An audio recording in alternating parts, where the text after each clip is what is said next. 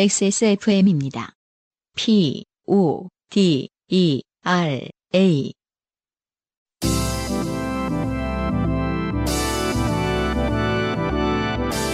바이닐과 함께하는 요즘은 팟캐스트 시대.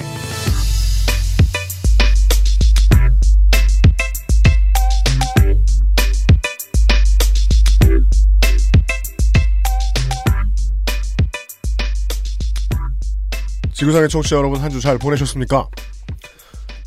바이닐과 함께하는 요즘은 팟캐스트 시대 133번째 시간입니다. 앞에는 시절이라 그렇지 요즘 되게 잘 나가는 싱어송라이터 안승준 군입니다. 어떤 면에서요? 제가 어딜 나가요? 잘못했습니다. 집 밖에 나간 적이 없는데. 음원이 잘 나가요. 네. 음원 강자 안승준. 아직 강한지 안 한지 정산 안 해봐서 모르겠지만. 그렇죠. 네. 이쪽 바닥에서. 네. 이쪽의 강자. 영원히 확인되지 않는 워딩을 써야 돼요. 디스 사이드. 네. 이쪽에 강자. 예, 안승준 군과 변함없이 함께하고 있어요. 네, 반갑습니다. 물론 안승준 군이 지금 부상 투혼이에요. 편도선이 좀 부어오는 것 같아요. 계속 아기가 걸렸다가 제가 걸렸다가 다시 진짜요? 아기가 걸렸다가 주고받고 네, 계시군요. 네, 아내가 걸렸다가 계속 주고받고 있습니다. 바보들 병원 좀 가지. 병원은 갔죠. 알고 계세요. 그래요. 네. 근데 계속 붙어 있으니까 어쩔 수 없는 것 같아요. 맞아요. 그건 또, 예. 특히나 애 키울 땐 더더욱이. 네. 그리고 그거를 저 포기를 못 하겠어요. 그 애기 침대가 있는데요. 이제 밤에 자면서 가끔 깨잖아요. 네. 그러면 이제 달래느라고 제 침대로 데리고 오죠. 가운데다 놓고 자는 거죠. 그렇죠. 상당히 자면서 불편하거든요. 그럼요. 근데 그거를 포기 못 하겠는 달콤함이 있어요. 이렇게 뭔가 잠깐 뭐 애기 발이 제 얼굴에 닿는 느낌이라든지 뭐 이런 거. 네. 네. 그것 때문에 그걸 포기 못 하다 보니까 더 결국에는 그 나쁜 결과를 서로 옮는다라는. 이제 좀 커서 이제 대박 걷어차이고 막. 그렇죠. 눈이 붓고 막. 그래 봐야. 좀 크면 뭐 오겠어요? 안 오겠죠. 본인이 원하지 않을 수 있죠. 이 시기밖에 없습니다. 제가 이제 그것은 알기 싫다를 금요일날 오전에 내보냈습니다. 지난주에요. 근데 금요일날 오전이면요, 여러분들 다 기억하시겠지만 한국 시간으로 지난주 금요일 오전이면은 다들 긴장하면서 국대 축구는 뭐 말할 것도 없고, 네. 온 국민이 다 보던 TV 프로 뭐 있죠? 뭐 원미경 씨 주연하던 뭐 드라마 이런 시절, 예, 혹은 뭐 여명의 눈동자. 여태까지 역대 시청률 1위는 사랑이 뭐길래 아닌가요? 그렇대요. 혹은 뭐 무슨 아니겠죠. 필리핀에서 매니 패키아오 경기 보듯. 그렇죠. 전 국민이 다들 탄핵 어떻게 되나 궁금하고 있을 때였잖아요. 그렇죠. 금요일이었나요? 네. 네, 맞아요. 그 탄핵 이제 되고 나서 이루어지고 나서 드디어 됐다. 그렇다고 해서 이제 뭐 어떤 이상한 병수평론가들 이런 소리를 해요. 막 이제 뭐 일상으로 돌아가자니 헛소리하고 앉았어. 예. 뭐 계속 예 집회 나가고 목소리를 내셔야겠지만 화요일 오후만큼은. 예. 일상으로 돌아오자. 요즘은 팟캐스트 시대 시간이에요. 인생이 고달픈 세계인의 친구. 요즘은 팟캐스트 시대는 여러분의 진한 인생 경험을 전 세계의 청취자와 함께 나누는 프로그램입니다. 늘 그러고 있다고요. 거창해도 소소해도 상관없이 여러분의 모든 이야기를 환영합니다. 공정한 시스템, 새로운 대안, 모바일 음악 플랫폼, 바이닐과 함께하는 요즘은 팟캐스트 시대의 이메일 xsfm25@gmail.com 조땜이 묻어나는 편지 담당자 앞으로 당신의 이야기를 보내주세요. 사연이 채택된 분들께는 커피 아르케에서 아르케 더치커피, 주식회사 빅그린에서 맘메이드 세제, 바이닐에서 바이닐 로고가 새겨진 스마트폰 거치대 아이링을, 미리 테크놀로지에서 블랙박스 M8을, 콕 집어 콕 김치에서 김치 맛보기 세트를 선물로 보내드립니다. 네. 안승준 군이 오늘 좀 컨디션 안 좋다고 네. 실수 많이 할 거라 그러는데 별로 안 했어요. 2번밖에 안 했어요. 제가 이거 하기 전에 네. 디자인 관련해서 미팅을 하고 왔거든요. 네. 클라이언트랑. 얘기를 하는 도중에 한 3번 정도 삑사리가 났거든요. 되게 막 말도 안 되는 삑사리. 예. 근데 되게 디자이너로서 이렇게 네. 감각적이게 보이거나 네. 신뢰감을 줘야 되잖아요. 모든 일은 다 그렇지만. 네. 예. 일이 떨어지진 않을까. 그리고 말실수 많이 하고 막 이렇게 목 상태 안 좋아서 막 기침하고 막 이러다 보면 하도 힘들어가지고 말을 억지로 막 하잖아요. 네. 그럼 트름한다. 그래. 죄송합니다. 요즘은 팟캐스트 시대는 공정한 시스템, 새로운 대안, 모바일 음악 플랫폼 바이닐, 하늘하늘 데일리룩 마스에르, 콩보다 편안해서 마음이 콩닥콩닥, 찬바람 불 땐 증습건조, 전창걸 사싹당콩차, XSFM을 이겨라 방탈출 카페 오픈더도어 홍대점, 데볼프 제뉴인 레더크래프트에서 도와주고 있습니다. XSFM입니다. 황야의 1위 스테픈 올프가 새로운 이름 데볼프로 여러분을 찾아갑니다. 가죽장인 황야의 1위의 꼼꼼함, 끝까지 책임지는 서비스는 그대로, 최고가의 프랑스 사냥 가죽으로 품질은 더 올라간 데볼프 제뉴인 레더. 지금까지도, 앞으로는 더 나은 당신의 자부심입니다. 데볼프 제뉴인 레더. 술자리 많은 연말연시 가뜩이나 속상한 세상, 새싹당 콩차를 선물하세요. 가격이 착해서 김영란법에 저촉되지 않습니다. 새싹당 콩차는 남자를 위한 차, 서면 보고용으로 아주 좋습니다. 서면 보고용, 에? 서면 보고. 엑세스몰에서 구매하세요. 전화문의 070-8635-1288, 070-8635-1288. 마음이 콩닥콩닥콩닥콩닥콩닥. 병아리콩, 약콩, 서리태도 있어요. 좋게 된 광고주. 모든 광고가 다 저희 책임은 아닙니다. 유면상 PD가 나왔어요? 네, 안녕하십니까. 일단 모든 이 광고주를 말리는 것은 쉽지 않습니다. 해야겠다면 하시는 분들 같아요? 네. 네. 그 뚝심이 있으세요. 네. 역시 남자의 음료를 파는 업체답게. 네. 여하간 네. 들으신 바와 같이 땅콩차 음원이 교체됐어요. 아, 네. 네. 맞아요. 네. 쓱 넘어갑시다. 그러십시다. 생각해보면 그냥 제일 처음께 나왔던 것 같아요. 제일 나왔던 것 같아요. 어떤 거요? 제일 이상하다고 생각했는데. 제일 이상하다고 생각했죠. SSFM 네. 발음 안 되는 거요? 어떤 거? 그것이 그립네요. 네. 여하간 땅콩차 많이 사주세요. 그렇습니다. 네. 요파씨 공개 방송을 합니다. 아! 맞아요. 이 얘기를 그쵸. 하게 됐습니다. 드디어. 제가 사실은 그 날짜에 맞게 네. 모든 그 헤어스타일은 사실 2주 정도가 그냥 자연스러워지는 거 아시죠? 아, 그래서 머리를 하셨구나. 네, 아, 맞아요. 제 머리는 안 그래요. 2주 지나면 바보 돼요. 밤송이 돼요. 그렇죠. 네, 저는 6mm. 원래 이제 커트가 좀 자연스러워지려면 한 2주 정도가 그렇죠. 제일 좋습니다. 그래서 네. 어저께 좋은 선택이네요. 아, 그저께. 근데 지금 머리가 잘 됐다고 보세요? 아, 아니 2주 있으면 괜찮아질 거예요.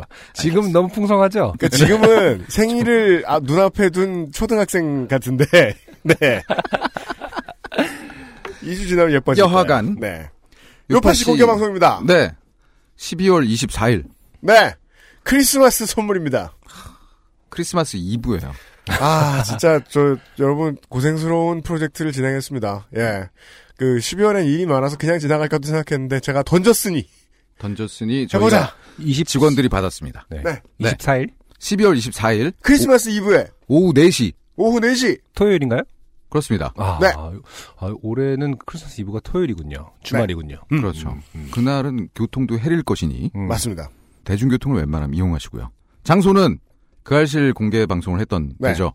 송파구에 위치한 DNG홀. 네. 아무도 모르고 우리만 아는. 거기 공연장이 있어? 그쪽으로 접근하시면서 어떤 현실 속에 네. 크리스마스와는 점점 멀어진. 네. 네. 맞아요. 고립된 곳으로. 맞아요. 그러니까 대도시의 한가운데인데, 참 고립된 느낌이. 참 묘해요. 일품이죠. 네. 거기 주민들도 모르실 거예요. 지나갈 때는 몰라 보이는 듯한. 왜냐면 그 동네 그림을 보고 있으면 사람들이 줄 서 있으면 왠지 배식 받으려고 줄 서 있는 것 같거든요. 공연은 무슨 얼어주고. 박사모 집회한 그쪽에. 여하간, 박사모는 네. 없습니다. 그렇습니다. 네, DNG홀에서 하고요. 네. 이번에는 돈을 좀 받겠습니다. 네. 네. 받겠습니다. 왜냐. 지난 공개 방송 때 실로 어마어마한 적자를 비용이 네. 그때는 뭐 이제 아니요 사실 저희는 적자를 두려워하는 회사는 그쵸. 아닌데 감수하고 한 거죠. 근데 딱 보니까 이거 정도는 두려워해야겠다. 예. 겁이 좀 난다. 그렇죠. 네. 네. 그래서 티켓은 10,000원으로 하기로 했어요. 네. 그 영화 한 편 보는 가격인데 네. 아, 과연 요파 씨의 공개 방송이 그 정도의 스펙타클을 그럴 것인지 있겠느냐. 아, 네. 영화 정도 진행자인 네. 저 자신도 네. 아직 자신이 없습니다만 그렇습니다. 네. 네. 여봐요 그렇게 얘기하면 어떡해요. 광고 중인데 평범한 요파 씨 방송입니다. 다만 크리스마스 이브에 할 뿐 티켓 판매 오픈이 네. 이게 티켓이 사실 구하기가 쉽지 않습니다. 네. 네 저희 아니, 근데 이번에 또 구하기 네. 아, 난 아무 말도 안 하고 있어야지. 또 무슨 말 잘못해서 결국 산타 옷 입고 무슨 말을 하든 결국 사장을 패야 되는 상황이 일어날 수 있기 때문에 그냥 조용히 계세요. 딱 치겠습니다. 네. 티켓은 12월 14일. 네. 수요일. 네. 저녁 7시에 티켓 판매 오픈하거든요. 네. 아, 직장인을 배려했습니다. 네. 요파 씨를 화요일날 업데이트가 되잖아요. 네. 네. 5시에. 그때 다운 안 받으시는 분들도 사실 많거든요. 많죠. 아, 뭐 한 이틀 정도 지났다가 그렇죠. 바쁘시니까. 네. 네. 그럼 못 들으셨으면 이제 그분들 어차피 안 와요. 아, 그런 분들은 예. 안 오신다. 네. 아 정확한 진단이에요. 네. 예, 그분들은 안 오십니다. 여하간 공개 방송을 준비를 하고 있고요. 뭐 네. 저번 그 쾌활실 공개 방송처럼 상품이 많냐? 그런 것도 아닐 거예요. 그렇지 않습니다. 네. 네. 네. 하지만 입담이 있다. 네. 네. 그렇게 해주세요. 만들어 놔. 그때까지 두 명이서. 알았어요. 네. 황야의 1위 정말 시국 마케팅 진짜 징글징글합니다. 와 엄청 깎으셔. 근데 사실은 제가 광고 담당자로서 네. 사실 이런 마케팅을 좀 좀 거부감이 있었지 않습니까? 그렇죠. 예. 근데 요번에 이제 탄핵이 가결되고 그 속보가 뜨고 5분 만에 전화를 받았습니다. 네. 황야의 1위님한테 네. 직접 대한민국 만세입니다로 시작했어요. 네. 멘트가 네. 이 기분파 사장님 어쩔 겁니까? 그 직원 여러분. 5분 만에 전품목 12.9% 할인을 결정을 하시고 네. 저한테 전화를 주셨거든요. 네, 12월 네. 9일에 탄핵이 결정됐으니까요. 그렇습니다. 그래서 전품목에 할인이 되니까 네. 가서 둘러보시고 10만 원 이상 구매 시에는 박근혜 데스노트를 증정한다고 하네요. 뭐예요 그게? 그래서 저도 그 되물었습니다. 박근혜 데스노트가 뭐냐? 그때 그냥 그 노트가 가죽에 쌓여 있는 노트거든요. 네. 아마 판매가가 한 3만 원 가까이 됩니다. 아 진짜요? 네, 네. 아이고. 근데 거기다가 이제 평소 싫어하는 사람 이름을 적으면 네. 예. 죽어요. 예. 우병우 꼴이 날 수 있다. 네. 현상금이 붙고 그럴 수 있습니다.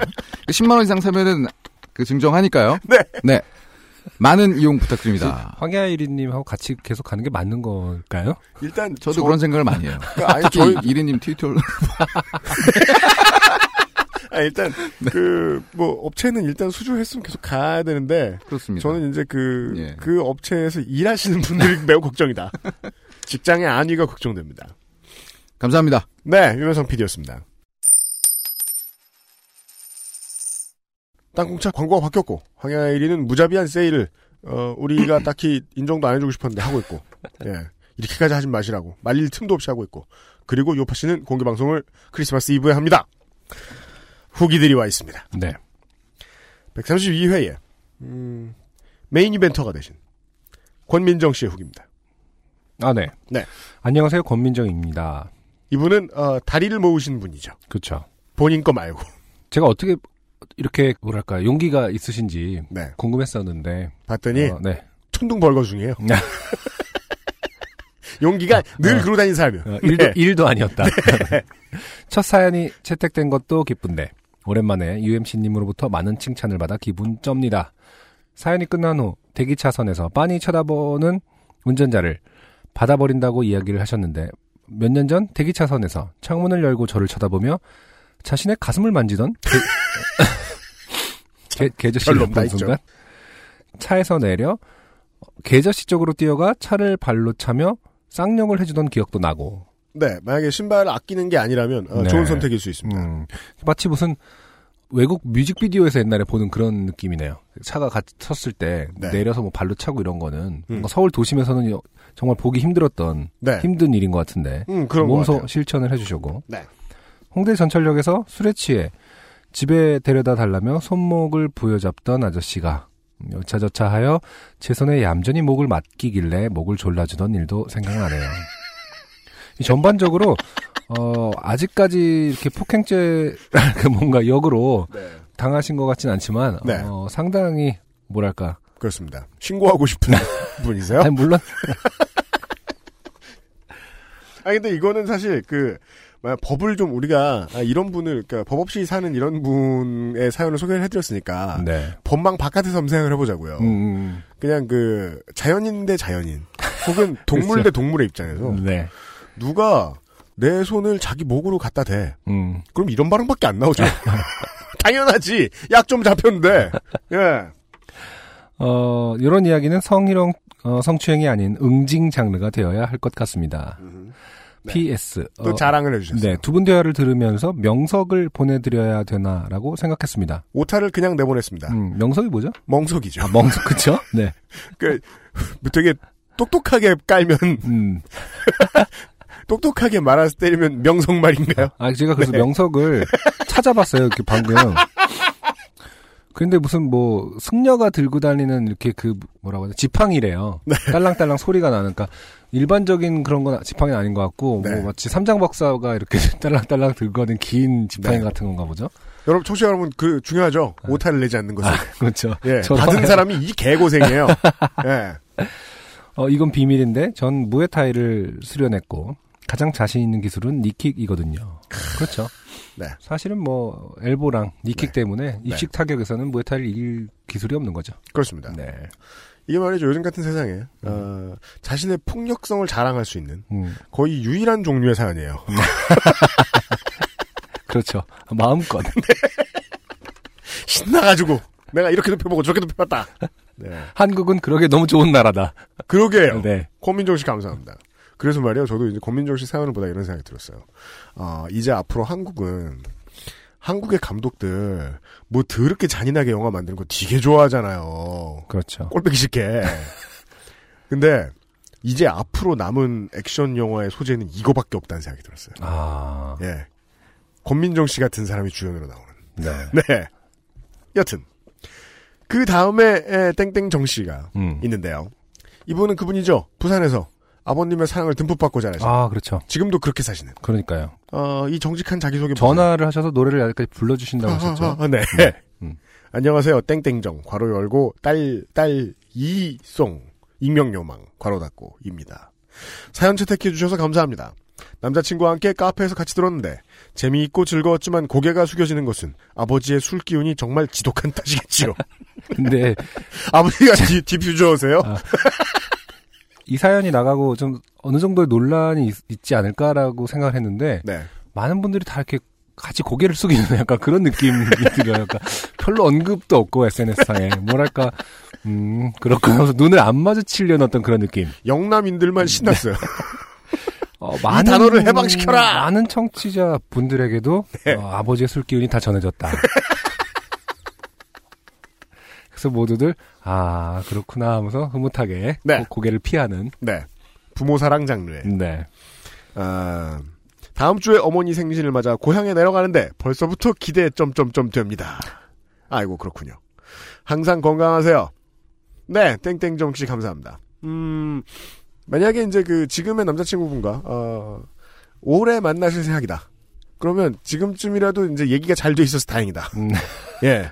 나중에 집에 인사하고 이런 얘기 들으면 충격이 클 수 있거든요. 그렇죠. 왜냐면 남자친구분은 강원도 분이라고 했었어요. 네네. 네. 오늘의 첫 곡을 듣고 와서 사연을 만나보시죠. 네. 스테레오타입이라는 밴드의 노래입니다. Something.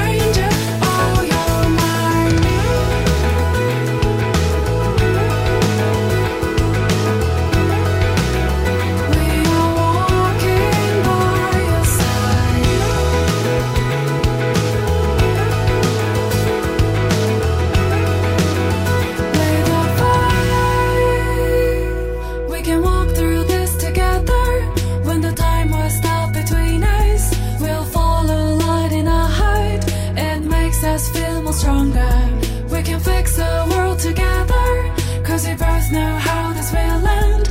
We still have chance to go back when we change it all. We can walk through this together when the time will stop between us. We'll follow the light in our heart. It makes us feel much stronger. We can fix our world together, 'cause we both know how this will end. We still have chance to go back when we change it all. We can walk through this together when the time will stop between us. We'll follow the light in our heart. It makes us feel much stronger. Walk through this together. Time will stop between us. 네. 오늘의 첫 번째 곡 스테레오타입의 Something 듣고 왔습니다. 네, 스테레오타입의 썸띵을 들었습니다. 수많은 불운한 뮤지션들 중 하나입니다. 그러니까 내기로 했으니까 음반을 내야죠. 지금 내야지. 네네. 영화도 내기로 했으면 지금 내야 되고. 근데 속상합니다. 11월 25일에 발매됐네요. 그쵸. 네. 그 브리티시 팝이라는 브랜드를 전면에 내세우고 있어요. 물론 우리가 다른 아티스트를 만나보면서 많이 이제 그런 깨달음을 얻지 않습니까? 이것은 매니저형의 회사에서 그러라고 했어요. 의견이다. 본인들의 의견은 꽤 다를 수 있다. 근데 이제 가끔 그런 음악을 틀면서 이제 그런 곡들이 있죠. 뭐 어떤 것이 더 우월하다 뭐 이런 얘기는 아닙니다만은 네. 국적을 모르겠는 음악이 있죠. 특히 뭐 전혀 한국적인 색깔을 찾을 수 없는 이런 음악들이 있는데 안승준의 이번 EP죠. 네. 아, 저는 어쨌든 한글로 부르잖아요. 그러니까 아니 근데 그래도 음악만 듣고 있으면은 이게 어디 색채인가? 그치 원리가 아니 남의 그 지역구를 지가 나온 고등학교 뭐 아무도 네. 그 삑 처리해 주세요. 네. 확실히 굳이 표현하자면 인터내셔널하다고 해야 될까요? 약간 무국적의 음악이긴 한 것 같아요. 네. 근데 브리티시까진 모르겠는데. 그 저도 지금 이 곡만 들으면 그래요. 앨범을 다 들어봐야 되겠지만 듣고 있으면은 다 이제 회사가 생각이 있으니까 이렇게 써주는 거지만 네. 아직 저희는 무슨 생각인지 따라가진 못했다. 브리팝이라고 왜 썼을까? 하지만 네. 저 음원 다 들어봤거든요. 네. 좋아요. 그리고 어떤 면에서는 약간 영국적이라고 할 수 있는 부분도 있어요. 왜냐면 약간 네. 약간 뭐랄까 흔히 말하는 그 한방에 그렇게 집착하진 않아요.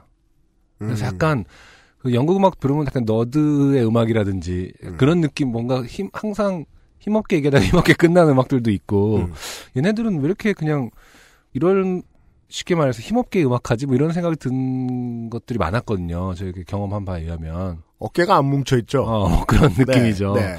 근데 그런 면도 약간 보이는 것 같고 모르겠어요. 활동을 상당히 적극적으로 지금 하고 계시고 이제 막 활동을 그래 열심히 보입니다. 하고 있는 네. 신인이신 것 같은데 음악은 그런 면들도 보이고 네.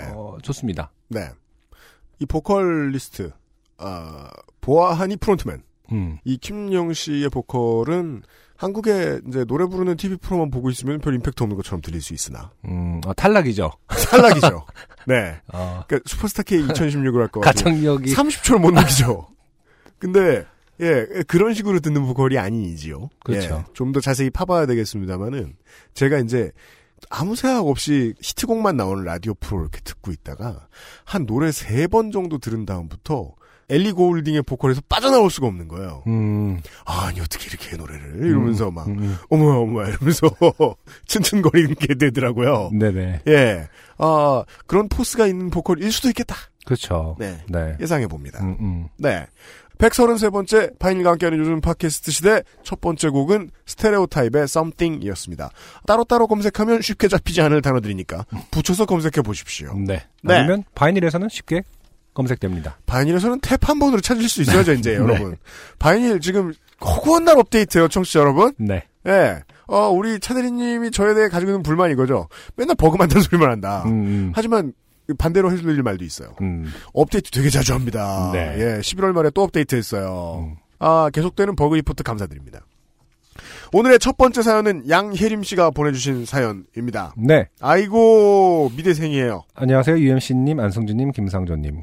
저는 요파 씨의 엄청난 지분을 가지고 있는 미대생 플러스 IT업계 노동자 플러스 소심한 연쇄 배려범 양혜림입니다. 네. 네. 아, 정말 흔한 캐릭터죠. 그렇다고 해서 우리한테 지분이 있으신 건 아니잖아요. 네. 그래서 위로를 받으신다면 뭐 그렇게 생각하셔도 상관없는데. 이분들이 연대해서 파업을 선언할 수 있는 힘이 느껴진다면 사실 지분이 있는 건데. 맨날 XSFM 미디어 센터 100m 앞에 와서 집회를 하신다. 근데 그럼 저는 하야해야죠. 미대생들은 연대하지 않아요. 우습게 본다. 네. 이 미대생계의 김진태. 요번. 이런 정도의 국정농단 사태가 아닌 이상은 네. 미대생들은 연대하지 않습니다. 미대생들이 든 촛불은 바람 불면 꺼진다. 이 정도 돼야 나라가 이 꼴이 정도 돼야 연대하는 네. 것입니다. 네. 네. 깨강정 같은 미대생 여러분, 그중에 양혜림 씨입니다. 반갑습니다. 소심하고 조용하게 살았다고 생각하기 때문에 좋게 된 사연은 없을 거라 생각했는데 무슨 소리를 다 그런 사람들이 사연 보내는 건데. 그렇죠. 며칠 전 문득 떠오른 남을 좋게 만든 일이 생각나 적어봅니다. 좋습니다. 아, 이 사연 예뻐요. 네. 때는 제가 중학교 시절입니다. 그날은 초등학교 때부터 친하게 지내던 친구네 집에서 친구의 어머님이 오븐을 사신 기념으로 친구의 친구들을 불러 제빵을 같이 하자고 했던 날입니다. 아, 귀엽네요. 그러니까 어머님이 우리 오븐 샀으니 너희들 다 와서 같이 놀자 이런 거잖아요. 보면 그... 네. 저희 집은 뭐, 멋없어가지고, 그런 거 별로 없었는데, 친구들네 집 보면은, 네. 무슨 뭐 요리 뭐 같이 해서 해먹자 뭐 이러면서 초등학교 때는 어머님이나 아버님이 친구들을 불러가지고 이렇게. 그래요? 뭐, 그러는 거 보면 되게 부러웠어요. 그쵸. 네. 네. 흔히 있는 일은 아니었을 거예요. 주말이었던 것 같았는데, 은근히 빵을 만드는 시간이 오래 걸렸기 때문에, 가열고 반죽하고, 숙성하고, 다시 반죽하고, 숙성하고, 굽고 하면 4-5시간은 걸립니다. 네. 네. 제가 베이킹은 잘 모르기 때문에. 다만, 이제, 그냥 동네에 살고 있으면, 빌라숲에 살고 있다 보면, 베이커리가 얼마나 고역인 직업인가. 이거는 쉽게 알 수 있어요. 쉴 틈이 없죠. 제일 일찍 켜져서, 닫는 것도 보통 제일 늦게 닫아요. 그쵸. 예. 네네. 밤늦은 시간이 돼서야 집에 돌아가는 길이었습니다. 아, 뭔가 집에서 이런 오븐과 관련돼서 파티를 하다가 일어날 사연인 줄 알았는데, 일단 다 끝나고 이제 끝났어요. 돌아가는 길입니다. 네. 제가 기대했던 어떤 느낌은 아니네요. 네. 하지만 실망하진 않을 거라고 생각해요. 네. 너무 늦은 시간이라 친구 아버님께서 차로 한 명씩 집 근처 아파트 단지에 내려주시는데 역시 부모님은 SUV가 있어야 돼. 조금만 차 가지고 있으면 안 돼. 역시 그 얘기는 그냥 역시 부모님은 잘 살아야 된다. 뭐 이런 건가? 아니요. 딴 것도 많아요. 네네. 네. 근데 차가 커야 부모님 노릇할 때 좋은가 봐. 그렇죠. 네. 어쩌다 보니 저희 집이 가장 끝이었고 친구들을 불러 하루 종일 집안을 밀가루 투성이로 만드는 게 못마땅해 보이시던 친구 아버님의 차를 타고 집에 가려니 소심한 마음에 집 앞까지 내려달라는 말을 못했습니다. 네. 아, 아버지는 행복한 게 아니었군요. 그럴 수도 있겠네요. 네. 네. 다 같이 행복한 어떤 그런 상황을 상상했는데 그냥 부엌에 안 들어가는 아빠는 이렇게 자기 맘대로 삐지기도 하죠. 네네. 네. 그래서 집 근처 주택가 골목에 내려달라고 부탁드렸고 아버님은 얼른 저를 내려주셨습니다. 네. 남아있어요. 네. 상당히 오래전 일일 것 같은데 남아있어요. 아, 모든 청취자 여러분들 되게 사연 보내줘서 너무 감사해요. 이게 이런 네. 부분이 다 공통점이에요. 옛날 얘기를 하면서 승질을 박박 못 잊어요. 그러면서 항상 본인은 소심하다고 네. 합니다. 나는 못 잊어. 시간은 정확히 기억나지 않지만 주택가 골목에는 지나가는 행위는 없었고 조용했고 가로등도 드문드문 켜져 있었습니다. 네. 빠르게 골목을 걸어가는 순간 예상하셨겠지만 걸걸하게 앙칼진 목소리가 들려왔습니다. 야! 이건 그거 같아요. 야야! 아, 그런가요? 야야야. 야. 앙칼 줘야 되니까. 아, 그거 저 이제... 야! 삥 뜯는 선배 캐릭터 이런 거 이렇게 제 친구들이랑 개발하는 거 있었는데. 야! 돈 있냐? 그렇죠. 알라봐. 아, 그렇죠. 야. 사실은 그렇죠. 그리고 알아들었는데 여러 번 혹격을 돈 있냐? 야. 이게 어떤 증거인멸의 개념일까요? 뭔가 뭐예요, 녹취를 했을 때 증거를 남기지 않기 위해서 뭐라고 말하는지 잘 모르게 하는 거 아니야? 돈 있니? 이렇게 안 하고 돈 있냐? 그 나중에 법적으로 문제가 되지 않기 위해서. 골목 어두운 구석에서 기대어 서서 저를 노려보시던 언니 두 분이 손가락을 까닥거리며 저를 불러 세우셨습니다. 꼭 손가락으로 불러요? 순간 아 하는 멍함과 함께 조용히 그 자리에 얼어붙었습니다. 네. 그렇죠. 사실 이게 일반적인 반응이라서 억울하죠. 나중에 그 생각하면 왜 아, 얼어붙었을까. 유연하게 대처하지 못하고 항상 생각이 멍해집니다. 그러다 보면 이제 빈틈을 훅훅 들어와서 반항이라든지 저항을 할 틈을 안 주죠. 그러니까 삥을 뜯기는 쪽에 가장 불리한 점이 이거예요. 그 경험은 잦지 않아요. 네. 그렇죠. 네. 그리고 또 잦으면 같은 사람한테 잦아서 또 못 깨겨요. 그게 사람 괴롭히는 거 아니에요. 네. 사실 저는 이전까지 불량 학생을 만나거나 삥을 뜯겨본 적 없었던지라 말로만 듣던 삥을 뜯기는구나 하면서 한껏 더 위축되어 있었습니다. 그렇죠. 어떤 약간 이상한 과학적인 네. 심리랄까요? 아, 드디어 내가 삥을 뜯기는구나. 그렇죠. 네. 깻잎 앞머리를 하고 있던 언니 한 명이 저희 앞에 팔자걸음으로 걸어왔습니다. 이 캐릭터. 그렇죠. 네. 흔해 죽겠네. 근데 왜일까요? 그 왜 노는 사람들 깻잎을 해? 아니 깻잎은 뭐 여기서 치지만... 깻잎은 죄가 없어요. 왜냐하면 여기서 팔자걸음도 트렌드겠죠. 그냥 알 수 있는 건 뭐 양혜림 씨는 깻잎 머리를 당시에 하고 있지 않았다는 걸 알려주고요. 이 서술은 그렇죠. 예. 팔자걸음은 어땠는지 모르겠는데 그리고 또 그거는 또 여중여고 안 되면 또 모르는 것 같아요.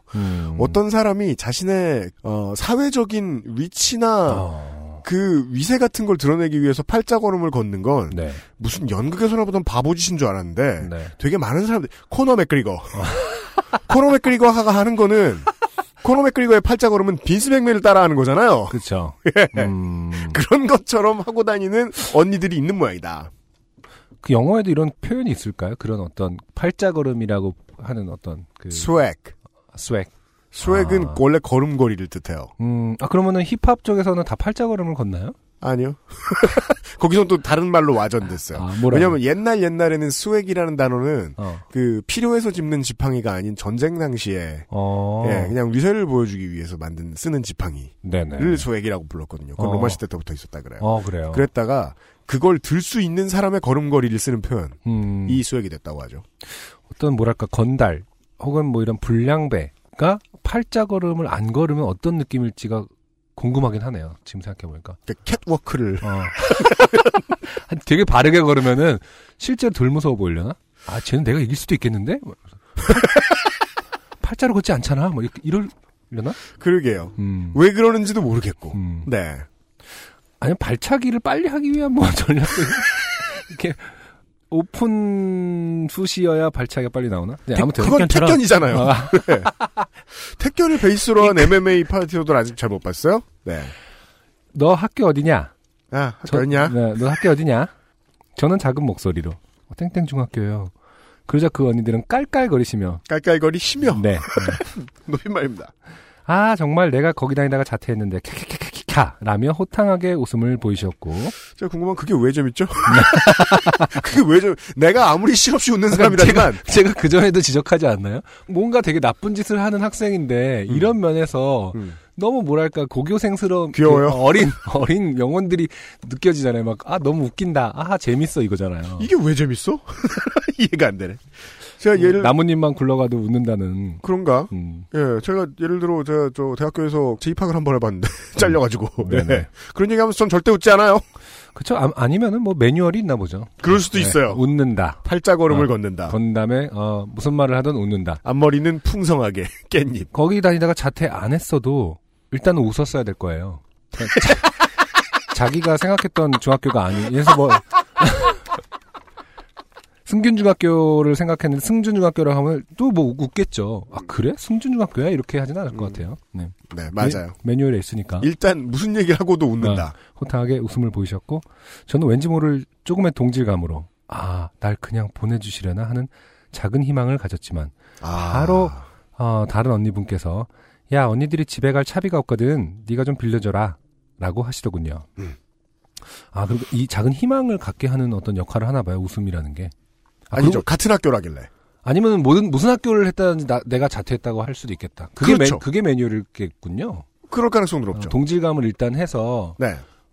약자로 하여금 그래도 연민의 정을 느끼게끔. 그러니까 공포와 연민을 동시에 준다. 뭐 이런 매뉴얼이려나? 근데 이제 삥 뜯기는 사람 입장에서는 무슨 얘기를 하면은 괜히 희망을 걸어보기도 하고. 결과는 다 똑같은데. 네. 사실 집에 갈 차비가 없거든도 그 매뉴얼이잖아요. 사실 야 돈 내놔. 나 돈 갖고 모두가 싶어. 모두가 하는 얘기. 나 너무 돈이 갖고 싶어. 아 놀고 싶어. 이러진 않잖아 아무도. 네. 뭔가 항상 연민은 분명히 어떤 심리학 속에 있나 봐요. 이 그 조폭 심리학 속에. 그러니까 이런 것들은 구전이 되는데 참 신기하게도 누가 가르쳐준 적이 없는데 지방 차이도 없고 다 똑같아요. 네, 차비 내놔라. 뭔가 신화 속에서도 떡 하나 주면 뭐 이런 느낌도 약간 동정과 뭐 이런 게 있는 것이 아닌가. 사실 그 당시 저는 돈 한 푼 없었고 제빵을 하기 위해 챙겨간 준비물이 담긴 백팩 하나뿐이었습니다. 바짝 졸은 목소리로 저 지금 돈이 없는데 라고 말했고 그 언니들은 순간 빡치는 듯한 얼굴로 매크로 대사를 하시더군요. 뒤져서 나면 넌 죽는다. 저는 더 무서워졌고. 이건 무슨 시국에 대한 비유 같기도 해요. 실제로 말하는 사람은 이번 것도 또 우화야? 실제로 말하는 사람은 매크로를 눌러준 상태에 네. 네, 입력받은 대로 간다. 언니분들은 저의 상의 옷과 바지 주머니를 이리저리 터치하셨습니다. 언니 한 분께서 저의 백팩을 보시더니 야 여기 뭐 들었어? 내놔봐 하셔서 저는 주섬주섬 가방을 열었습니다. 당시 제 가방 안엔 빵을 자를 때 쓸 길고 톱니가 달린 빵 칼 한 자루와 반죽 밀대가 들어있었습니다. 중학생이 잘 갖고 다니지는 않을 것 같아요. 그리고 그 반죽 밀대라는 거는요. 네. 두 가지의 미디어 콘텐츠에서 많이 보실 수 있습니다. 요리 프로와 고어물. 그렇죠. 네. 네. 저는 어색하게 웃으며 조심스레 빵칼을 가방에서 뽑았습니다. 아, 뽑았습니다. 쓱 하고 이렇게. 가로등 불 밑에서 긴 빵칼이 반짝였고 순간 저를 위협하시는 언니 두 분이 돌처럼 굳으시더군요. 왜냐하면 그 아까 처음에 이제 양일임 씨께서 돌처럼 굳을 때 느낌을 생각해 보셔야 돼요. 네네. 야, 씨, 내 앞에서 칼을 드는 사람을 처음 본 거죠 지금. 그리고 그래봤자 지금 중학생들 아닙니까? 네. 그 깡패 불량배도. 네. 네. 사실은 뭐 빵칼이 그리고 빵칼인지 모를 것 같아요 중학생들 입장에서. 제 생각에 저는 그래서 칼이 아니 제빵을 하러 갔었는데 칼이 왜 필요한가 했더니 그럼 그 톱니가 붙어 있는 칼은요. 네. 저 바게트 썰 때 쓰는 칼이잖아요. 그렇죠. 그거는 왠지 뼈를 썰 수 있게 생긴. 그러니까 사실은 빵을 자르는 칼인데 실제로는 그게 톱니가 다른 이미지가 네, 그 채소 써는 칼보다 더 저기 섬뜩하죠. 그러니까 이게 이제 그 아까부터 이제 우리 저 권민정 씨 얘기하면서 법 바깥의 이야기를 하고 있었잖아요. 네네. 그러니까 이게 사람을 찌르는 데 쓰는 칼인가 생각하면 더 공포스러운 게 사람을 썰 때 쓰는 칼의 이미지를 주거든요. 그렇죠. 네. 그리고 약간 그렇죠. 저는 용기를 내어 작은 목소리로 칼밖에 없는데 헤헤헤라며 칼을 들이밀었고 아 공포스러워요. 거기다가 약간 이런 거 빵칼 뭐 이런 식으로 덧붙여주면. 약간 네, 웃으면서. 내밀어. 향수기 이뻤다, 그런 느낌처럼 이렇게. 빵칼, 이렇게 하시면. 깻잎 앞머리를 하셨던 언니 한 분이 기겁을 하시며, 아, 미친 X, 이거 또라이 하냐? 하시면서 급 뒤돌아 골목으로 뛰어가셨고, 같이 계시던 다른 언니분도 급격히 턴하여 뒤쫓아 가시더군요. 그렇습니다. 네. 저는 이렇게 불량한 언니분들을 무찔렀고, 조용히 칼을 넣고 집으로 빨리 뛰어갔습니다. 가로열고 사실 혹시나 그 언니들이 되돌아올까봐 뒤도 안 돌아보고 집으로 뛰어갔습니다. 그 언니들이 미쳤습니까? 근데 예 이러면서 그 혹시 빵칼 아니니? 이러면서 뛰어오진 않겠죠. 그러니까요. 며칠 뒤 학교 내에는 밤에 가방에 칼을 넣고 돌아다니는 미친 여학생이 있다는 괴소문이 돌았고 또 이런 친구들의 특징이 있죠. 네. 소문은 또 잘 내요. 예. 물론 저는 저인 줄 모르고 학교를 다녔습니다. 어머 그런? 네. 나중에 친구들에게 그 이야기를 하니 그 괴담에 대해 말해주더군요. 이렇게 소심한 저에게도 우연치 않게 불량한 언니들을 좋게 만드는 일이 있었다는 걸 가문의 영광으로 생각하며 글을 마칩니다. 시덥지 않고 재미없는 글을 읽어주셔서 감사합니다. 혹시라도 이 이야기가 뽑히지 않으면 오지랖 넓으신 저희 어머니 때문에 생긴 미대생의 순환에 대해 써보겠습니다. 네, 양혜림 씨 뽑아드렸습니다. 네. 네. 그렇죠. 오지랖 넓은 어머니 때문에 생긴 미대생. 아, 이것도 사실. 듣기만 하면 기대되지 않아요. 흔하디 흔해요. 네. 네. 미대생은 원래 순환당하는 게 일상 아닌가? 네. 네. 그럼 추운 겨울 XSFM 가족 일동분들, 감기 조심하세요. 방송 잘 듣겠습니다. 감사합니다. 네. 양일임 씨의 사연이었습니다. 감사합니다. 네. 아, 이럴 수 있군요. 우리가 이거는 저 초중등 학생 때나 있을 수 있는. 네. 그리고 그래도 사실 이해는 잘 되지 않는 게 다양한 준비물들 집에서 가져갈 수 있습니다. 근데 칼을 가져가야 되죠? 왜? 그건 그 집에 있어야 되는 거 아니에요? 그렇죠. 아 그리고 제대로 된 빵칼이 집에 있었나 봐요. 그래도. 네. 그러게 말이에요. 네. 그것도 이상하고 그걸 들고 갔다는 것도 이상하고. 어쨌든 뭐 성인들 입장에서는 딱 봤을 때 빵칼이구나라고 생각할 수 있었겠지만 네. 중학생 정도의 학생들 입장에서는 공포스러운 칼. 밀대까지 해서. 네. 저는 그 밀대가 더 무서웠을 것 같아요. 네. 밀대. 밀대. 칼. 한 손에 하나씩 들고. 이게 이제 삥 뜯는 사람 입장에서 보면 상당히 무서운 내용의 사연이었습니다. 그래서 베이킹 파우더 같은 거 이렇게 들고 베이킹 소다 이런 거 있잖아요. 가방에서 네. 이렇게 하고 코로 이렇게 하면서 인중 같은 데 좀 묻히고 빵칼 이러면은 아우. 그리고 코로 호흡을 이렇게 처음에 호흡을 길게. 그래서 그 레옹에서 보면 게리 올드만이 이렇게 딱 약 씹고 이렇게 하는 그런 느낌처럼. 이건 뭐 지금 초등학생을 집에 두신 부모님이 권장하기도 뭐하고 네. 사실 솔깃은 한 방법입니다. 저도 근데 늘 그런 생각을 해요. 이렇게 미친 척을 한다. 그러니까 그게 가장 사실 무서울 것 같거든요. 제가 뭐 이런 상상을 해봤다는 뜻은 아닙니다만 네. 누군가를 이렇게 위해하려고 했을 때 그 사람이 정상적으로 반응하면은 사실은 다 루틴 안에 있는 거잖아요. 네. 예상 범위 안에. 근데 중요한 거는 이 사람을 차라리 이 사람을 위해하지 않는 게 낫겠다라는 것은 내가 더 무섭다. 약간 이런 건데. 안승준 군이 네. 지금 중요한 전제를 알려주신 것 같아요. 예, 그 원래 프로페셔널한 사람이 아닌 이상은 그런 눈빛 갑자기 막 미친 것 같으면은 진짜 더 무서운 거거든요. 그게 몸으로든 대화로든. 원래 해를 가하려고 했던 쪽은 자기 시나리오에 맞지 않기 시작하면 불안합니다. 그렇죠. 네. 네. 하고 싶지 않아요. 그렇죠. 순간적으로 판단을 하겠죠. 내가 돈을 뺏는 것이 나은가 아니면은 이 사람 상대해서 더 잘못된 것이 나은가. 이번 건 포기. 이렇게 판단하지 않을까요? 특히나 이런 경우면. 네네. 이거라도 드릴까요? 하는 거는 여기서 드린다라는 말은요. 우리가 개수신 그렇죠. 네 몸에 약간 이런 거잖아요. 무라 이거잖아요. 우리에게 먹이려나 봐 이런 그렇죠. 분위기였을 네. 것입니다. 네, 양혜림 씨 매우 감사드립니다. 네, 공개 방송에 오지 마세요. 빵칼 갖고 오지 마십시오. 네, 네 광고 듣고 다음 사연 들어보시죠. XSFM입니다. 내 친구이자 인기 가수 S 어느 날 갑자기 목소리를 잃었다. 병원, 그가 마지막으로 머무른 녹음실, 그 어딘가 잃어버린 목소리를 찾을 단서가 존재한다. 사건 뒤에 숨겨진 어둠의 조직, 그들은 이제 나를 쫓기 시작하는데 친구의 목소리, 그리고 내 목숨을 건 한판 승부. 나는 이 게임에서 이겨야 한다. 이게 누구야? 야, 왜 네가 확인하고 모르겠어? 나한테 저 새끼야. 야, 빡세! 힘 되게 센 새끼한테 아주 그냥 따버리면 어떻게 되는 거야? 방탈출 카페 오픈더도어 홍대점. 좋은 원단으로 매일매일 입고 싶은 언제나 마스에르.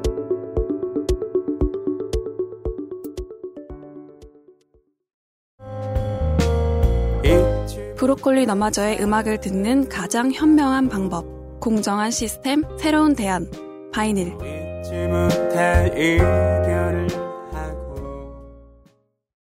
두 번째 사연은 김혜진 씨의 사연입니다. 네, 네. 흔한 이름 대잔치. 그럼 굳이 익명과 다를 바가 없다. 예, 굳이 이러시는 이유는 뭘까요? 흔해야만 공개하고 안 흔하면 익명하고. 자, 안녕하세요. 하나라 요파시부터 블라블라 디자이너를 하고 있어서 그림 어쩌고 저쩌고. 오늘 미대생 대잔치네요. 너무나 흔한 이름이어서 실명을 써도 되는 혜진입니다. 네. 2년 전 일입니다. 회사에서 만드는 게임이 일본을 중점적으로 마케팅하고 있어서 디자이너들에게 한 달이라는 출장의 기회가 생겼습니다.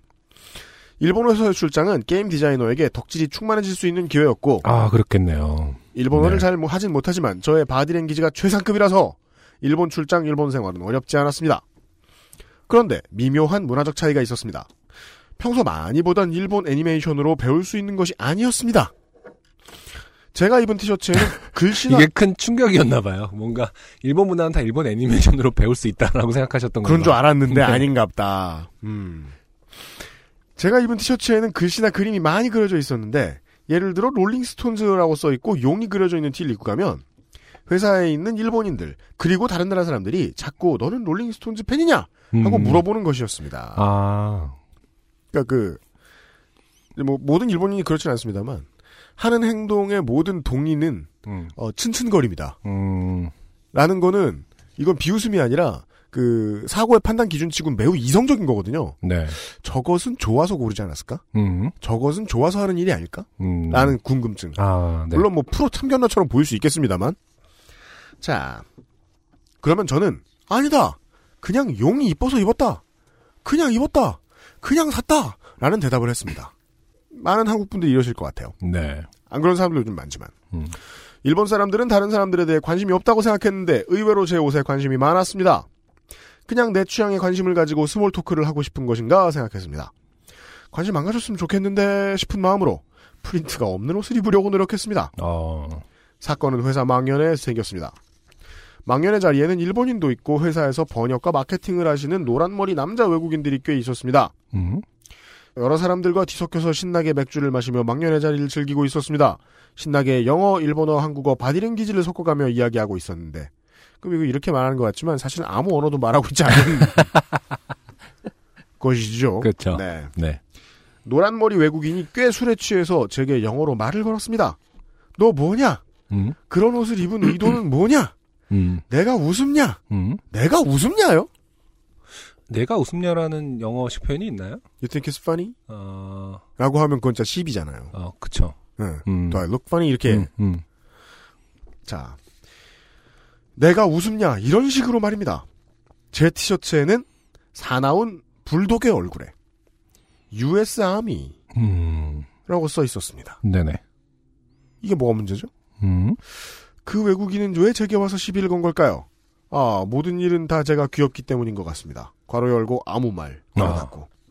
네. 정치적으로 올바르지.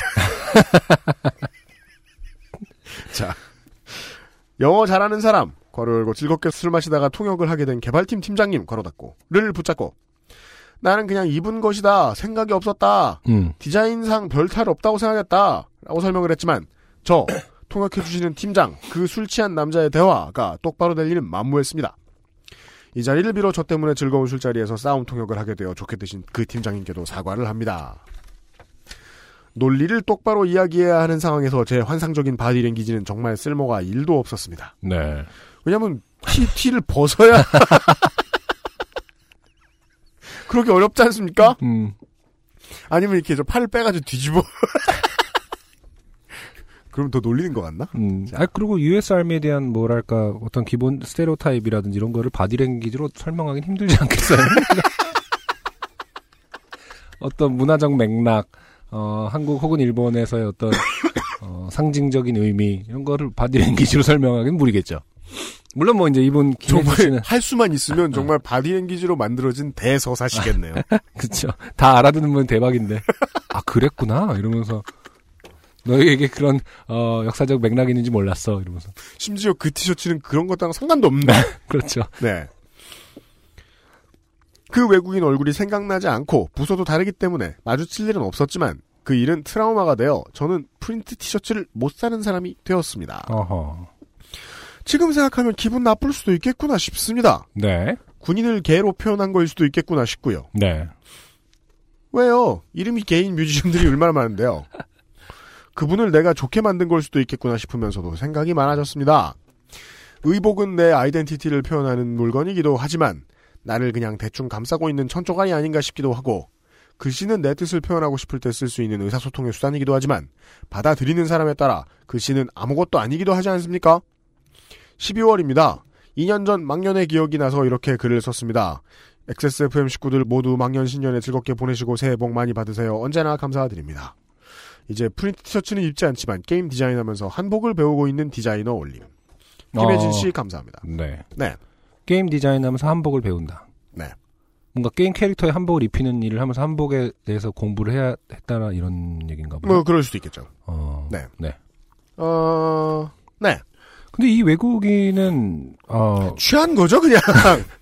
사연이 너저분한데 정답입니다. 제 생각엔 그냥 취했다. 취한 X는 상대하지 마라. 혹은 보기보다 좀 젊을 수도 있다. 저희의 또 중요한 전제가 있죠. 22~23살 남자는 네. 말 똑바로 듣지 마라. 만국 공통이기 때문에 네.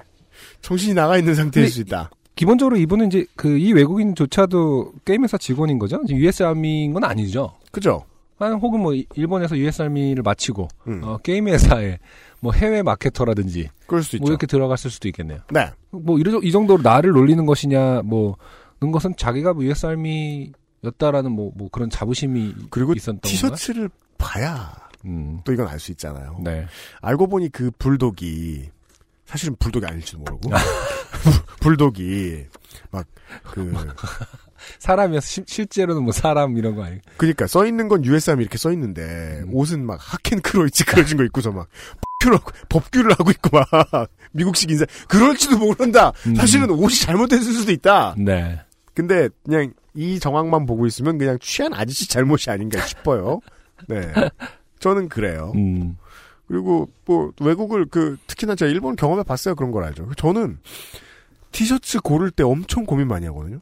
네. 이 티셔츠는 뭐가 써 있어서 별로야.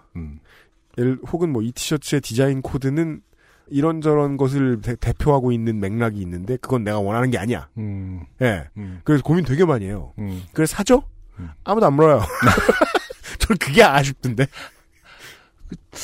제가 밖에 해외에서 경험한 바로는 사실 티셔츠에 대해서 많이 물어보는 게 좀 일상적인 아까 여기도 스몰 토크라고 표현하셨는데 가볍게 너 티셔츠 예쁘네 나이스 티셔츠 이런 거 되게 많이 하는 것 같아요. 특히 남자들 사이에서는 왜냐면 그쪽도 남자들 사이에서 딱히 할 말이 없어요.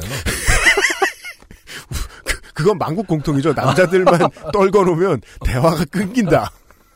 그래서 진짜 롤링스톤즈라도 그려 있으면 금상첨화죠. 음악 얘기를 넘어갈 수 있으니까. 그렇죠. 네, 이렇게 뭐랄까 별로 할 말 없는데 음악 얘기 할 수 있으면 남녀가 불문하고 다 재밌잖아요. 네. 이번 주 퍼펙트 25 잉글리시 팟캐스트 다이얼로그의 주제가 레드 제플린이에요. 그래요. 네. 근데 좀 그런 얘기를 나눌 수 있잖아요. 네네. 네. 그래서 아무튼 보편적으로 약간은 일반적으로 좀 더 많이 티셔츠에 대해서 언급을 하는 것 같아요. 대부분의 이제 칭찬 비슷하게.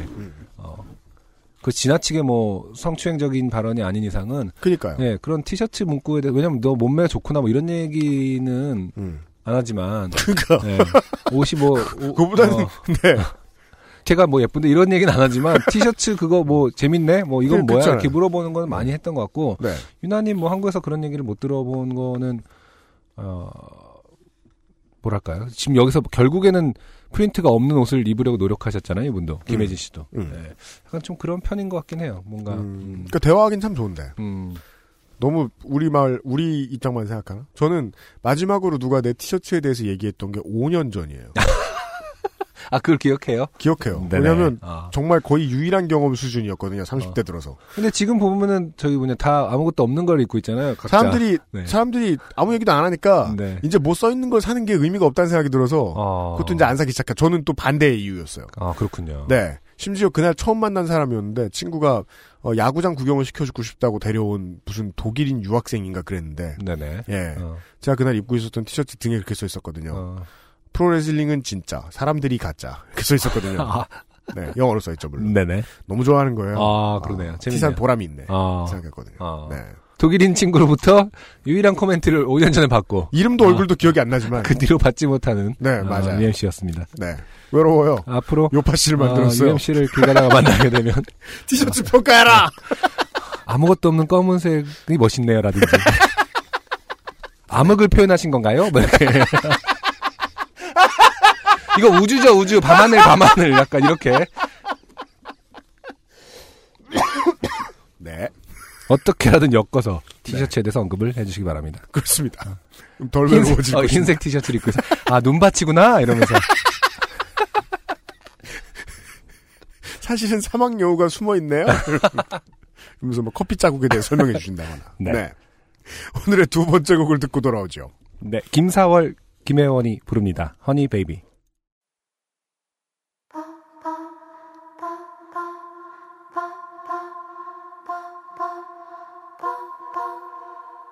Hello, hello.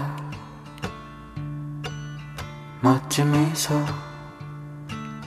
멋진 문제. Honey, baby. 안녕, 안녕. 너를 봤어, 너의 모습을. 난 길을 잃었어, 너의 도시에서. 내 생각들 모두 흩어진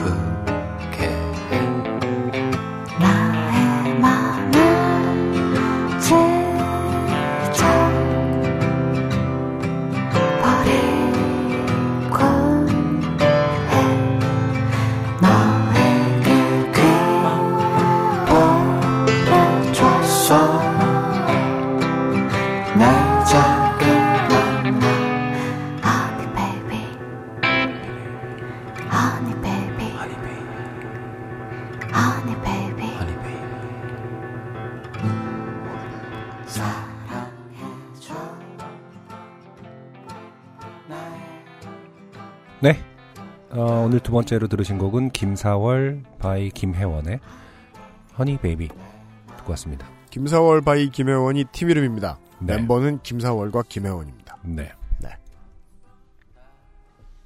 뭐 요파 씨의 최애캐 중에 하나라고 감히. 김사월 씨요? 김사월 바이 김혜원 씨요. 김사월 씨는 한국 포크의 대표적인 미대생이죠. 네. 아, 포크 쪽은 미대생 진짜 많아서 그렇게 대표성을 함부로 주시면 안 될 텐데. 알았습니다. 네네. 다음번에 또 바꾸죠. 미대생 나오면. 네. 최근에는 제가 접한 거는 스페인인가요? 어딘가에 가서 공연하시는 거 봤어요. 아, 그래요? 네. 근데 아, 거기서도 제가 늘 UMC한테 물어보죠. 이 뭐라고요? 느낌은 도대체 뭘까? 어떻게 설명할 수 있을까? 김사월 바이 김영원에 대해서. 네. 근데 왜 이렇게 멋있을까? 뭐 이런 생각을 늘 합니다. 저는 반대로 그러니까 비슷한 생각인데 반대로 그런 생각 많이 하죠. 우리는 왜 이렇게 멋있을 수 없을까? 아, 그것이 대단한 관점의 차이네요. 네. 저 사람들은 멋있는데 우린 뭐야? 종종 하는 생각입니다. 죄송한데 그걸 우리로 묶는다는 것 자체는 일단 좀 네. 피해 주시고요. 일단 나 정도로 놓고. 네. 네. 한승준의 공연을 유심히 보다가 안 멋있으면 지적하도록. 너도 이제 일로 와. 뭐 약간 이렇게 되는 건가요? 그렇죠. 탈락하면 이쪽으로. 아, 네. 네. 김사월 바이 김혜원의 새 음원이 나왔습니다. 네. 바이닐에서 찾으실 수 있고요. 김사월 김혜원님은 뭐 더 이상 저희가 설명 안 해드려도 많이 들으셨을 것 같아서. 그렇습니다. 더 이상의 설명은 생략한다. 네. 김사월 바이 김혜원의 음원은 바이닐에서 찾으시고요. 네. 오늘의 세 번째 사연은 송김현민 씨의 사연입니다. 네. 안녕하세요. 그 아이실만 듣다가 요파 씨를 듣게 된 지 얼마 되지 않은 그러나 열심히 듣고 있는 애청자입니다. 네. 때는 2012년 군대를 전역하고 학교에 복학해서 대학에 다닐 때였습니다. 30 언저리쯤 되셨습니다. 네. 입대 전까지만 해도 이런저런 아르바이트를 하고 있었는데 전역하고 나니 공부에 집중하고 싶은 마음에 덜 먹고 덜 마시며 생활비 대출을 받아 근근히 지내고 있었습니다. 이게 이제 미래를 너무 담보로만 하지 않으면 한국은 그래서 문제지. 괜찮은 전략이죠. 돈 조금 쓰고 공부만 해보자. 실제로 하는 친구들도 극소수 있던 것 같아요. 네네. 그러던 중 대학교 1학년 때부터 친했던 친구에게 연락이 왔습니다. 그녀가 하던 과외가 있는데 자신이 사정이 생겨 더 이상 못하게 되었으니 저에게 넘기고자 한다는 거였습니다. 사실 일하는 시간 대비 과외만큼 쏠쏠한 아르바이트가 없는 것이 사실인지라 흔쾌히 받아들였습니다. 그 과외를 바라보는 대학생들의 시각은 다 똑같죠. 네. 벌이는 괜찮은데 스트레스가 심하다. 네네. 네. 워낙 설명충이라 과외가 적성에 잘 맞기도 했고요. 세상 모든 사교육에 종사하시는 분들을 설명충으로. 자, 과외 장소는 압구정에 있는 한 학원이었습니다. 처음에는 무슨 학원에서 과외를 하나 싶었지만 이내 이해하게 되었습니다. 학생의 어머니가 그 학원의 원장님이시더군요. 아... 이런 경우 많습니다. 그래요? 네. 부모님이 학원을 하면서 운영을 하면서 자제분들의 나이 또래의 수업을 따로 조직하지 않다 보니 자기네 학원에서는 네. 그래서 자기네 학원에 공간을 갖다가 써서 과외를 받는. 왜? 자기 말은 안 듣거든. 그렇죠. 네. 네. 그러자 왜 직접 가르치시지 않는지 궁금해졌지만 원래 가족 사이에는 뭐 가르쳐주고 그러는 거 아니래잖아요. 그렇죠. 어쨌든 친구의 소개 덕분인지 보통 과외를 시작할 때 거치는 여러 귀찮은 절차도 없었고 학생과 어머님을 만난 그날부터 약 시간당 2만원에 과외를 하게 되었습니다. 네. 과외도 대단해요. 보통 2시간 하나요? 몇 시간 하죠? 아니면 뭐 2-3시간 뭐 하는데 네. 그 수업료가요 되게 안 올라요. 아 그러네요. 마치 네. 학생 과외는 얼마지라는 게 뭐 딱 그 50만원? 뭐 이러지 않나요? 그러니까 90년대 말이나 정말 심하게 얘기하면 20년째 동결된 것 같아요. 그런가? 네. 과외비는 되게 한국의 그 노동 현실을 되게 잘 보여줘요. 네. 그러네요. 뭐. 사람한테 들어가는 돈 세게 안 들어가는. 그렇죠. 사실 뭐 연대할 수 있는 것도 아니고.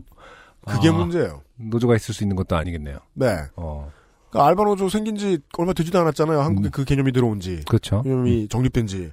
아, 네. 첫 수업은 무사히 끝났습니다. 두 번째 수업도 무사히 끝났습니다. 두 번째 수업이 끝난 뒤 원장실에 있는 어머니께 인사를 드리고 집에 가려고 했습니다. 그런데 어머니께서 잠시 와서 앉아보라고 하시더군요. 네. 옆에는 부원장님을 앉혀두고요. 학생 지도 방향이나 진도에 대해서 얘기하려고 하시나 싶어서 의자에 앉았습니다. 그때부터 시작된 이야기는 다음과 같습니다. 괄호, 자세한 워딩은 다를 수도 있으나 거의 같을 것이라고 자신합니다. 괄호. 네, 네. 여기까지 뭐 대충 예측을 하실 수 있길 바랍니다. 햇님 장르다. 네. 네. 과외 햇님?